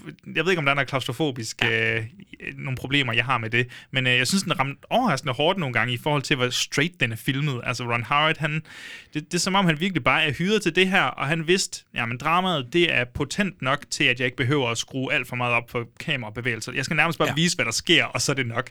Ja, og, og, og det tror jeg, det er ligesom den vej, han er gået. Ja, men helt sikkert. Og det er en af de der type film, hvor man får den der fornemmelse af, jamen okay, Viggo Mortensen og Colin Farrell, de har faktisk lagt ned i et eller andet badekar i otte måneder og trænet det her dækning. Ikke? Altså, jeg synes egentlig, uh, Ron Howard og, og skuespillerne og, og alle andre, ikke? Altså, jeg synes, de slipper ret godt for selve sådan dykker-element, det du kalder også den der procedural. Ikke? Altså, jeg synes, det er ret spændende at komme med ind i lokalet, samtalen omkring, mm. hvad, hvor, de, de, de hårde valg, der skal træffes. Ja, hvad er overhovedet realistisk her? Hvad kan vi overhovedet gøre? Der skal tages nogle etiske valg, ikke? Ja. Altså, er man nødt til at ofre, er vi nødt til at ofre nogen i den her proces? Er der noget, der ikke kan lade sig gøre? Ikke? Altså, hvad er vi villige til at betale her for at, at måske redde bare et menneskeliv? Ikke? Mm. Øh, og, og, der er også nogle momenter, hvor sådan, nu kendte jeg godt sådan øh, konklusion og hovedtræk, men der var altså nogle momenter, hvor jeg lige hopper ind på Wikipedia sådan, øh, var det seriøst, det de gjorde, eller er det ja. Ron Howard, der fortolker ikke her? Det synes jeg skulle være øh, ret fedt. Jeg synes så til gengæld, øhm, og det er nok egentlig mest Ron Howard-faktor. Nu ved jeg ikke, øh, om øh, du har plakater hængende af ham på dit værelse, eller hvor meget du dyrker ikke, ikke den nok, her mand. Nok. du har kun otte. Og... ja. Nej, men altså, og, og det bliver sgu... Øh, Ron Howard i min verden, ikke? han er lidt den, det er netop lidt sådan noget oscar bait ikke? Det er sådan lidt for straight. I min verden er han ikke den store billedmager. Han er nemlig bare mand, der bare sådan laver film, baseret på virkelige fortællinger, store følelser, øh, tårer, ikke? Og så skal det sgu nok også ende godt, når... Altså, der, det mm. ender sgu nærmest altid godt. Og jeg synes, det er sådan lidt øh, med far for at øh, være efter nogen. Det er sådan nok lidt det, jeg vil kalde sådan en bedstefarfilm, ikke? Altså, det er lavet til en søndag, det er lavet til, du godt lige kan falde lidt hen. Det gjorde jeg personligt på et tidspunkt. Øh, altså, det, det, du mister ikke ret meget ved lige at falde hen på sofaen her. Der er den, lidt... er, den er også to, to og en halv time. Ja, det skal også lige med. Det er måske også lidt for lang, synes ja. jeg. Øhm, men, men sådan, og, og, og jeg må sige, jeg synes faktisk ikke, der er så meget suspense, selvom jeg, altså, jeg kender konklusionen og sådan, og jeg synes, nogle af de ting, de ligesom gør i redningsaktionen, er ret vilde, men jeg får aldrig den der effekt af, åh, oh, slipper de fra det her, ikke? Altså, hvad gør de nu? Mm. Den synes jeg faktisk ikke rigtigt, jeg får. Var du sådan grebet af, af drama? Det lyder til, at du er mere Jamen, grebet det, det var af jeg faktisk overraskende nok. Var. Jeg synes, jeg det var utroligt medrivende. Jeg tror også, jeg tror, jeg vidste, at, øh, at øh, de, der overlevede, de overlevede, men jeg vidste ikke, om der var nogle konsekvenser efter det, eller om der var nogle følgevirkninger på, altså hvad der var. Og sådan. Altså, jeg, jeg tror stadig, der lige var gået præcis lang nok tid til, og jeg gad, jeg gad, jeg gad ikke at tjekke på wiki hvad, undervejs, hvad der skete, så jeg, kunne, jeg var egentlig ret med, medrevet, og jeg vil gerne se, hvordan det skulle ende, og også hvad der vil ske for du ved, vores hovedpersoner af dykkerne, og hvordan de ligesom håndterede det hele. Så, ja, men, jeg, men jeg skal også sige, jeg er 100% enig med dig, at det er, det er super straight, det er virkelig Altså, hvis du er over 15 år nærmest, så, så kan alle se det her, og det er utroligt let fordøjeligt, og det er på en eller anden måde en familiefilm, hvis ja. man kan sige. Ja, altså, det, det er sådan en, en rigtig ja. altså Oscar-film Der er, der er ikke noget måde, farligt ikke? ved det. Der er ikke noget provokerende Nej. ved den overhovedet. Det er virkelig en film lavet til alle over 15. Og, og det er også derfor, jeg synes, det er ret interessant, at så, du har sådan nogen som Viggo Mortensen, ikke? Altså, nu skal vi snart se ham i en Cronenberg-film, ja. øh, og du har Colin Farrell, der fandme også har lavet nogle film, ikke? Altså, ja. øh, det er sjovt, hvordan de lige ender i så straight roller. Jeg tror, min teori er, at de har nok synes, det var pisse spændende at komme ud på dykkerkursus 100%. i fire måneder. Ikke? Fordi de bringer ikke, altså de skal jo bare spille rigtige mennesker. Der er ikke nogen store karakterer her. Vi lærer faktisk ikke super meget om de her mennesker. Hvad er der overhovedet, der driver dem? Hvorfor er det så vigtigt for dem? Altså, og, og det er nok meget baseret på virkelighedens mennesker. Jamen prøv at, vi, vi kan finde ud af at dykke, mm. så det var det, vi gjorde. Og, så var det, og det er måske ikke det, der fungerer bedst på film. Men Nej, jeg, det, det kan man nemlig sige. Der er en minimal glæde, eller sådan underholdning ved at se dem spille så sådan afmålt, eller så, så, så lavmældt på en eller anden ja. måde. Så, ja. ja. Vi skal have smidt nogle... Vi må se, om det kan blive til 13 stjerner. Og det kan være, at det bliver lidt overraskende nu, men jeg smider faktisk fire stjerner efter mm. den her film. Jeg synes ikke på nogen måde, at det her det er dårligt. Jeg synes, at håndværket er fint. Ikke? Men det er så straight, som noget overhovedet kan være. Alt i den her film er fuldstændig lige ud af landevejen. Det kan være, at du bliver grebet af suspensen. Kender du ikke konklusionen? Ved du ikke, hvem der kommer ud af det her liv? Jamen, så kan det være, at der er masser af spænding at finde. For mig, så er det her en bedstefarfilm. Man må godt falde lidt hen på sofaen. Det gør ikke så meget, og det er bare sådan, den er der bare. Ron Howard, han har lavet en ny film, og det er ligesom det. Ja, yeah. og jeg ender også på de der fire stjerner. Jeg er måske en lille smule gladere for den, end du er, og jeg, og jeg føler mig lidt mere... Altså, det kan også være, at jeg kommer til at afspejle nogle af dem, der vi synes, det er utrolig medrivende og sådan noget. Så det er også super fint. En, du ved, helt fine fire stjerner. Det, det er virkelig præcis den film, du tror, det er. Ja. To gange fire stjerner til 13 Live. Selvfølgelig Ron Howards bedste film siden Hellbilly uh, Elegy, eller hvad det var, den hedder. Den kan man se inde på Amazon Prime lige nu. Og så, kære lytter, så skal vi ikke holde på dig ret meget længere, men vi har altså lige en film tilbage, og den har du ikke lyst til at gå glip af, fordi det kan være, der dukker både en Predator, og måske Anders Schwarzenegger op. Vi skal i hvert fald have en snak om Predator. Why do you want to hunt? Because you all think that I can't. I saw a sign in the sky. I'm ready. Maui Nita.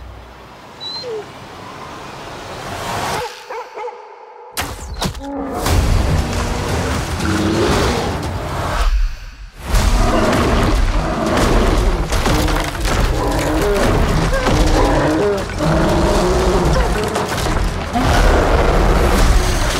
så kan vi jo altså ikke trække spændingen ret meget længere, fordi vi er simpelthen nået til øh, episodens sidste film. Og jeg ved, Joachim, du har sgu gået og glædet dig til, at vi skulle snakke om det her. Er det ikke sandt? jo, det er Du har gået og sagt Predator-lyd. Ja. Kan du ikke lige lave din bedste Predator-lyd?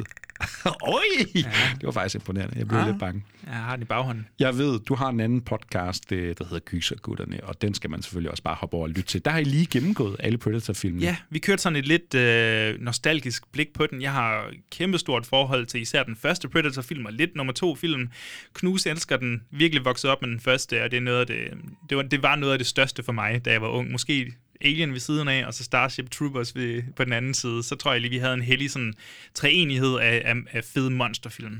Og jeg ved ikke, hvor højt holdt øh, Predator-franchisen er. Jeg føler, vi snakker måske mere om Alien-franchisen, end vi går og Mm. snakker om, øh, om Predator-franchisen her. Men der er ingen tvivl om, især Arnold Schwarzeneggers, øh, den originale der. Hvem er det nu, der har instrueret den? Er det John McTiernan? Ja, præcis. Ja, øh, den står jo virkelig som sådan et øh, action, sci-fi, lidt gyser mesterværk. Mm. Ikke? Altså det her, det er store gutter med store guns, også på armene, ude i junglen, der bare skal plukke en øh, goddamn ugly Predator i stykker. Ja. Så har vi haft nogle efterfølgere af, af lidt tvivlsom kvalitet her. Der er nogen bedre end andre. Toren, den, så hiver de den ind sådan i den urbane jungle, asfaltjunglen, og så skal den øh, ligesom spille derinde. Træeren, det er, hvor folk bliver taget fra jorden til en... Er det Predators? Ja, Der er til, lidt ude i noget Battle Royale-agtigt, eller hvad? ja, kind of. Folk bliver taget fra, fra jorden, og så ind på en ny planet, som nærmest er en jungle, og så bliver de jagtet af Predator. Og hvordan var det? Var det, Rob, det var ikke Robert Rodriguez, der instruerede, men han producerede. ja. En, og der så, hedder noget Nimrod eller sådan noget. til. Ja, og så de der Alien vs. Predator, dem gider vi slet, slet ikke at snakke Nej, om. Men, men med. så var der øh, Shane Black, der lige skulle genopleve Han var med i den øh, første, og det er Back to. Basics. Og, nej, ja. overhovedet ikke. Shane Black lavede, som om han bare lavede en Shane Black-film ja. forklædt i Predator. Det gav måske ikke så meget mening, og han fuckede lidt for meget med det. Det var ikke en øh, film, der lige frem sådan rigtig fik sat gang i et Mm. Så der er nyt no- der- Predator-univers. Der er nok nogen, der vil sige, at franchisen bare er gået ned ad bakke siden starten. Men jeg vil sige, ja, det er den jo på sin vis også. Første mesterværk, toren, begynder ligesom at du ved, blive lidt højere estimeret her på de senere år. Det gør træerne måske også, men der er ikke så mange, der kan lide Shane Blacks, øh, øh, seneste, eller Shane Blacks film fra 2018. Og hvad, hvad sker der så med Prey her? Øh, jamen, så står, øh, så står Predator-franchisen jo stille, og så finder man ud af, at nu er det tid til, at vi skal have fundet den der grimme Predator frem igen. Dan Trachtenberg, hvad er han kendt for? Han har lavet 10 Cloverfield Mm. mm. Lane, blandt andet. Han, Instrueret øh, noget Black Mirror, er det sådan? Ja, der er vist et episode der. Ja, øh, Playtest, tror jeg, han har instrueret. Øhm, han skal ligesom styre tøjlerne på det her nye Predator-projekt. Men det er jo ikke bare sådan en back to basics. Det er jo ikke bare øh, Anders Schwarzenegger ude i junglen i nye klæder, fordi man vælger ligesom at øh, skifte setting, ikke? Altså, det bliver en prequel, vi går tilbage i tiden. Er det, hvad hedder de, Comanche, hvad fanden er ja, det hedder? Comanche indianer. Ja, vi går tilbage til de her øh, stammefolk, ikke? og det bliver mere primitivt. Det er før, der var noget, der hed store maskingevær og skyder og alt der. Og så møder vi jo faktisk en af de, sådan, hvad skal man sige, første Predators. Ikke? Den er ikke helt så intelligent Mm. som den, vi har mødt senere i øh, universet, fordi den skal jo stadigvæk lære de her ja. øh, mennesker at kende. Og så følger vi hende her pigen, nu kan jeg ikke engang huske, hvad hun hedder. Har hun overhovedet et navn, eller er det bare... Hun hedder øh, ikke Naru, ja, vi følger hende her pigen. Øhm, vi bliver smidt lidt ind i En ung dame. En ung dame, ja. Vi bliver smidt ind i en øh, kontekst af, at prøv at høre, du bliver bare i køkkenet, kvinde. Mænd, de jæger, og mænd, de er allerbedst til det, og så laver du bare mad Mm. til, når vi kommer hjem. Og det vil hun ikke rigtig finde sig i, fordi hun har sgu nogle mål i livet, hun har nogle ben i næsen, hun er i hvert fald lige så god til at jage, som de nogensinde kan være, Og hvem er så egentlig bedst, når man lige pludselig står ansigt til ansigt med et øh, usynligt monster, der kan ja. dig midt over? Så let som ingenting. Så, længe, så, så let som ingenting. Jeg vil sige, der er lige sådan et forhold med hendes bror, der ikke er lige så stereotypisk som hendes forhold med de andre, altså med de andre mænd i klanen. Han er sådan lidt, øh, lidt mere ala... Han ved godt, hun er sej og stærk, men hun, han føler ikke helt, hun er klar til det endnu. Så det, det er lidt mere nuanceret end det andet der, men nej, der er meget det der, go back to the kitchen, please. øhm, ja, og så ender det ud med, at hun ligesom skal skal påtage sig Arnold Schwarzenegger-rollen i den forstand, at hun skal virkelig kæmpe mod den her Predator. I den første film, altså den første Predator, så handlede det jo meget om, at vi har nogle af de mest bøffede, stærkeste, fucking mest badass øh, mænd i hele verden. De har lige jævnet... Ikoniske one-liners. Ikoniske one-liners. De har lige jævnet en hel jungle med jorden. Øhm, så finder de ud af, at der er en Predator der, men de tror, at våben er vejen frem, og så bliver de bare nakket alle sammen. Jeg er nødt til bare lige at sige, den der scene, hvor de ser Predatoren første gang, og de bare står sådan alle sammen. I fem minutter føles det Lykker så det er jo en af de bedste film, altså, eller en af de bedste scener i filmhistorien. Fuldstændig. og, og, så finder Arnold Schwarzenegger ligesom ud af sådan mod slutningen, hov, hvad nu hvis jeg ikke bruger mine kæmpe store muskler, og faktisk bruger min hjerne lidt? Og det er lidt, du ved, det er den tanke, der ligesom er brugt til at lave Prey, fordi nu har vi en karakter, hun er både sej og badass, og hun har nogle fucking fede action-sekvenser undervejs, men hun er også øh, snarådig og har styr på, på medicin og, og blomster og nogle af de her sådan, hvad skal man sige, elixier, hun nærmest ja, kan ja. lave. Altså lidt, lidt uh, borderline overnaturligt. Ja, overnaturligt, lidt mere primitivt. Ja. Ikke? Altså, vi, øh, man, man, man, man strejfer netop alt det der moderne teknologi, og så siger man også, kan man faktisk vinde over en Predator med øh, ja, gammel, øh, gammeldags fasong, ikke? Altså. ja. Og nu nævnte jeg de her action-sekvenser. Er det, altså, der er nok mange, der ser på den første film som noget af det bedste action nogensinde. Hvordan har du det med de her actionsekvenser i Praiser? Fordi jeg synes, de har kælet lidt for det en gang imellem, men jeg ved ikke, hvordan du Jeg synes klart, der er et øh, filmsprog her. Nu synes jeg også, at Dan Trachtenberg, hvis man lige skal tage ham øh, ja, mest kendt for 10 Cloverfield Lane, ikke? det er sådan kammerspils øh, gyser drama nede i den her bunker, og så er mysteriet ligesom, er der et monster op over os eller ej? Og så kommer der lidt action til sidst. Jeg synes, øh, med Prey her, der viser Trachtenberg, han har faktisk et øh, filmhåndværk. Ikke? Altså, mm. han har noget sprog. Der er nogle rigtig fede actionscener i den her film. Det er meget mere sådan øh, tæt, i og med, du har øh, taget øh, gevær yeah. ud af ligningen. Ikke? De er nødt til at komme tættere på. De rider på heste. De, de har, har snakket meget sådan hand-to-hand combat ja, i dag, det føler må være, øh, det må være dagens tema. Ikke? Altså, de er nødt til at komme tæt på den her Predator. Og øh, det, der også er præmissen for en Predator, ikke? Jamen, øh, dens mission i livet er at finde, hvad skal vi sige, jæger, der er stærkere end den selv rundt omkring på hele kloden. Slå, slå, altså, forsøge at slå dem ihjel, og så lære fra dem. Ja, og vi møder jo en Predator nu, der ikke har kæmpet imod alle endnu, mm. hvis man skal sige det sådan. Så der er også sådan, det, det, det føles også lidt mere lige på en eller anden måde. Ja. Ikke? Altså, der er sådan mere en følelse af, okay, det var i hvert fald sådan, jeg oplevede det. De har faktisk en chance mod den her, taget, selvom den jo stadigvæk har, øh, øh, hvad hedder sådan noget, laser vision-agtigt ja, ja. noget, alt det her. Ikke? Altså, den har jo masser af sådan øh, super sci-fi våben. Men der er sådan en følelse af, at de har faktisk noget intelligens, de her stammefolk. Ikke? De kan faktisk komme tæt mm. på den. De, kan, de ved, hvordan man jager. Jamen, de er jo nærmest Hvor, bedre jæger ja, end Schwarzenegger Præcis, ikke? Fordi det er mænd, der har en facade. Det er mænd med store muller. Så det kan godt være, at de kan plukke med et maskingevær, men det er fuldstændig ligegyldigt, når den der Predator kommer op bag dig og river dig hovedet ja. af dig. Ikke? Altså, øh, så jeg synes, der er noget, der er sådan mere sådan jævnbyrdig fejde i den her ja. film, og det synes jeg øh, virkelig, den bruger til sin fordel. Og så, øh, ja, actionscenerne, ikke? Altså, jeg synes det, det er fedt skudt. Der er øh, nogle sådan set pieces, ikke? Altså, der er den her store kamp ude i sådan en meget grå og gold, som ja, nærmest præcis, ja. fuldstændig maltrakteret. Som om der har været en skovbrand eller Ja, lige præcis. Ikke? Det ser helt, øh, helt forfærdeligt ud. Og så er det bare sådan en all-out battle war, ikke? Altså, der er folk, der bliver reddet midt over, der går fuldstændig gore splatter film det gør der Og så samtidig ja. så har du noget virkelig sådan veleksekveret, ikke? Nu har vi også snakket John Wick-agtig ja. action, ikke? Det er sådan lidt den også, vi er over i. Der er noget virkelig sådan, sådan lækker Jamen, action de, de forløber, forsøger at lave sådan et one-take, og jeg ved ikke, om det er klippet sammen til at blive et one-take, men, men, men følelsen er der i hvert fald, og, og, og det kan jeg godt lide, når man virkelig altså, forsøger i det mindste at kæle for, for actionsekvenserne. Jeg, så, altså, jeg er overraskende imponeret over den her. Altså, man, man kunne godt frygte, at fordi den blev smidt direkte på streaming, kom ikke i biograferne, direkte på, igen, Disney Plus uh, Star, så Predator. De bruger Predator pengene film, på Lightyear ude i biografen ja. i stedet for. Ikke? Så kan man godt frygte lidt, uh, er det en, der bare er blevet dumpet? Ja. Uh, ja. Men jeg synes, den overvinder det fuldstændig. Jeg kan også mærke på, altså nu anmelder vi den også et par uger efter, den er kommet ud cirka. Altså, der er mange, der er super glade for den her.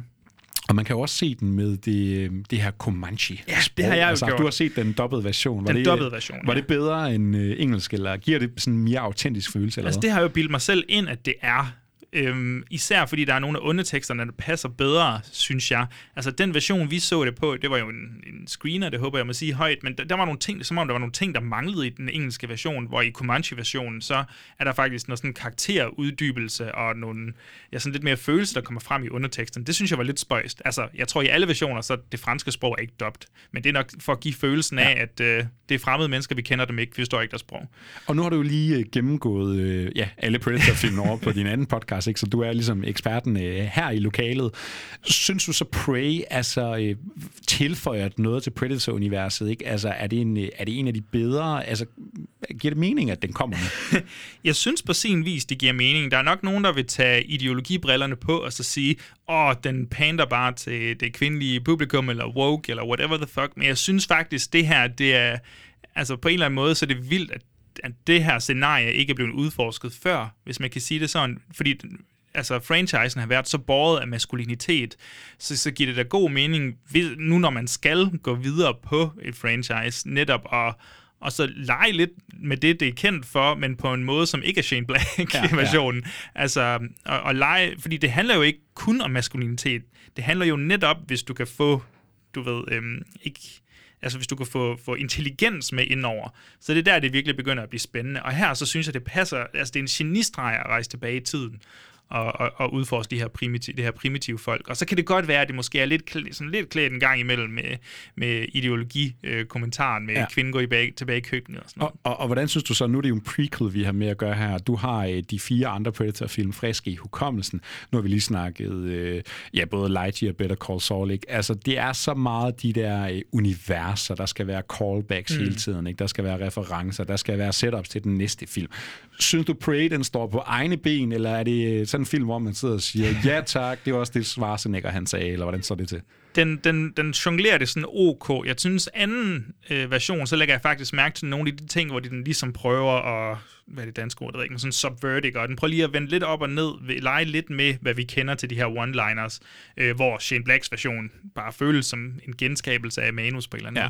Jeg synes, men, men der er selvfølgelig nogle, øh, nogle callbacks og et reference til toren i slutningen, og der er nogle af de der sætninger, der, come on, do it, kill me now. Altså nogle af de der versioner, der... Det var lidt akavet, hun råbte, get to the chopper. Ja, get to the chopper. get to the horse. Men, men faktisk, i anden omgang, så var det som om, det gik mig mindre på. Ja. Øhm, men det var så også Comanche-versionen, så det kan være, at der er noget der. Og, og, og nu skal vi jo til at smide stjerner efter den her, men altså, er Predator-universet tilbage? Er vi, er, vi- snakker vi om de bedre fortsættelser her? Eller? øhm, jamen, det, det, det gør vi altså, og mig og min podcastpartner Bjørn, vi sad lidt og, og, og riffede omkring, hvad, hvad kan man gøre med franchisen nu? Og vi sådan, jamen, vi skal da have en samurai-version. Ja, vi det skal kan da se, have... der er flere, der skriver på Twitter, at Ja. nu skal vi til det fidale øh, Japan. Ja, nu skal der ske et eller andet der, og Outback Australien, eller I don't know, Ja. et eller andet, man kan, man kan lave mange spændende ting. Og ved du hvad, hvis du kan lave 90 minutters uh, Predator-film i den dur resten af mit liv, ved du hvad, som kæmpestor Predator-fan, så tror jeg egentlig, jeg vil være ret tilfreds. Disney Plus, de skal bare have sådan en uh, Predator-rubrik derinde. ikke? altså, Og så, ligger længe, de der. så længe der ikke er problematiske kvindelige karakterer så, så tror jeg, jeg vil bide på hele vejen Prøv at, uh, Anders Schwarzenegger, han laver jo film igen, så må ikke han er klar på mere uh, Predator. Vi smider nogle stjerner efter Prey i hvert fald. Joachim, du lyder jo meget begejstret for det her, og øh, vil du ikke bare have lov at lægge ud? Jo, det vil jeg. Jeg tror ikke, vi fik nævnt de utroligt dårlige CGI-dyr, der er med i den her film. Og der er virkelig nogle af effekterne en gang imellem, der ikke lige spiller alt for godt. Den får fire rigtig store stjerner. Det kan være, at den vokser en lille smule mere på mig om et år eller to, når jeg genser den. Men jeg vil sige, nu har jeg set den to gange inden for sådan en relativt kort tid. Den, øh, den, den ligger på flotte fire stjerner, og den, for fanden, hvor skal man da bare se den her, hvis man bare er lidt fan af franchisen. Hvad, hvad siger du? Nu har jeg ikke øh, det store forhold til Predator-franchisen, men jeg synes klart også, øh, det er en super solid sådan action-horror, vi er ude i her. Jeg synes, det er en super god idé at tage det tilbage i tiden, gøre det lidt mere primitivt. Ja, måske endda gøre kampen lidt mere jævnbyrdig. Og der er altså nogle rigtig fede action øh, hvis vi skal kalde det det. Ikke? Der er også nogle døde, kedelige perioder her, og øh, ting, der er sådan, ja, så der er sgu er lidt barsk. Og lidt dårlig CGI. Men Dårlig det- CGI. Heldigvis var den altså også kun 90 minutter, så kan man nærmest ikke bede om mere. Så det var altså to gange fire stjerner til Prey. Den kan du se inde på Disney Plus lige her nu. Og skal vi bare lige opsummere her, jamen hvad blev det så egentlig til af stjerner? Jeg tror, vi begge to gav, nej, jeg gav fire stjerner til The Grey Man. Gav du også fire stjerner? Lille bitte små fire stjerner af en eller anden årsag, så kunne du lide den lidt bedre, end jeg kunne. Ikke. Ryan Gosling-faktoren og Anna Ja. Diarmas, den spiller altså Og ind her. CGI. Ja. Du kunne så til gengæld lide Day Shift lidt mere end mig. Jeg gav den meget små tre stjerner. jeg gav den præcis de samme fire stjerner, som jeg gav The Grey Man. Og øh, vi hopper videre. Joachim han har set en masse serier. Blackbird, det lyder altså til et rigtig godt fængselsdrama over på Apple TV+. Det kunne blive til de helt store fem stjerner. Jeg skal i hvert fald øh, ind og lige snuse lidt til det her. Ray Liotta, ikke? Ja, lige præcis. Ham øh, blev vi sgu aldrig træt af. Not Okay. En, øh, Overraskende lille bitte, på sin vis stor film. ja. det er Gen Z, det er sociale medier, det er trigger warnings og en øh, kvindelig protagonist, der ikke er særlig likeable. Det blev altså til to gange meget begejstret fire stjerner, vil jeg sige. Varm op i tæerne, fordi det er virkelig en topformer, det der. Under the Banner of Heaven, så er der et nyt uh, true crime fix, man kan finde. Det er Andrew Garfield, der fører an i noget mormondrama. Joachim, han gav den altså med solid fire stjerner. Ja, fine fire stjerner, ja. Der er noget at komme efter her. Endnu mere at komme efter er der i Nathan Fielders krøllede hjerne, fordi The Rehearsal, ja, du skal bare se den for overhovedet at have en idé Ja, om, jeg synes der vores foregår her. anmeldelse gik ret godt, men det var så også, fordi vi havde øvet den, inden vi skulle anmelde det. Så. Hver gang vi laver podcast. Seks stjerner fra min side i hvert ja, fald. jeg er kæmpe store fem stjerner. Den skal du se. Noget af det mest originale tv, der jeg vil nærmest nogensinde have lavet. Better Call Saul, nu er det altså afsluttet. Vince Gilligan, han gider ikke mere. Men hvorfor skulle han også det? Fordi Joachim Jelle, han givet seks stjerner. Det nu, kan ikke blive nu meget kan han takke af, ja, endelig. Better Call Saul, den skal man bare ind og se færdig. Lightyear, der var ikke meget at finde ud i rummet sammen med Buzz Lightyear. Det blev til to gange to stjerner. 13 Lives, vi kunne ikke øh, fiske 13 stjerner frem til Ron Howards seneste film. Men Joachim, du var lidt mere begejstret, end jeg var, men vi gav altså begge to fire stjerner. Ja. Og Prey, hvordan stod det til med Predator-franchisen? Jamen, den fik jo altså også begge to, eller fire stjerner også begge to, men det er stadig en, der kan rigtig meget, og den kan meget af det, som den første film også kan. Når ikke lige Schwarzenegger til sokkerholdene, vil jeg sige, men, øh, men man skal da gå, gå ind på Disney Plus og så, så se Prey. Og så skal vi jo egentlig bare runde den her episode af. Så jeg smider lige en breaker på, og så kan det være, at vi skal tease lidt om, hvad sker der i de næste episoder.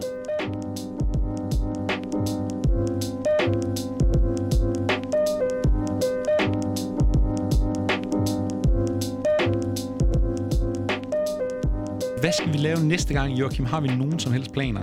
Jamen, jeg synes, vi snakkede lidt om et... Øh, bliver det et øh, anbefalingsafsnit måske? Er det der, vi ender? Det kunne det meget vel øh, ende med, og øh, nu går august jo også på helt, så vi skal jo nok også lige have en snak med Rikke igen på et tidspunkt. Og nu er vi jo faktisk også begyndt at skrive det der dokument. Hvad er det lige efteråret skal byde på? Mm. Og jeg ved ikke, skal vi, er der noget, vi kan tease? Kan man sige altså, navn, hvis du har ord, et dokumentet foran dig, så må du selvfølgelig gerne tease. Jeg, Jeg står her med mine analoge noter i Ja, dagens Joachim, han har skrevet ned på et stykke papir. Det er meget, han er gået Prey-vejen. Det er meget old øh, der er et navn, der bliver ved med at dukke op i de noter der. David Cronenberg. Ikke? Altså, ja. Der er noget øh, oktober. Han kommer med en ny film, apropos Viggo Mortensen og Crimes of the Future. Alt der. Kunne godt være, at man skulle begynde ja. at tjekke op på sin David Jeg har begyndt at se mine film i hvert fald, så jeg håber meget, at vi ender med det. Vi er Nu vi stadigvæk se. ved at lægge planer, men øh, må ikke David Cronenberg han bliver aktuel for os her i øh, efteråret. Jeg ved ikke, om, om, man bare, om vi bare skal fucking gøre det. Vi håber lidt på noget gæst eller et eller andet, men nu må vi se, hvad det bliver til. Hvis vi øh, siger Spotlight og David Cronenberg, så kunne det godt være, at det Mm. blev øh, aktuelt for Movie Podcast her. Ja, der er også andre navne. Jeg øh, lugter noget Park Chan-wook, og nu, Mm, vi, nu bliver det jo snart oktober og gys og sådan noget. Så der er altså noget at Ja. se frem til her, og der kommer selvfølgelig en masse anmeldelser og Anbefalinger. anbefalinger. Det stopper vi aldrig med. Joachim, kan du ikke lige bede vores kære lytter om at gå ind på iTunes og give den der rating og dele noget kærlighed? Jo, gør hvad Mikkel sagde. Ja, så let er det. Vi behøver ikke sige mere om det. Nej. Skal vi ikke bare takke af for i dag, og så øh, sige, vi ses i næste episode?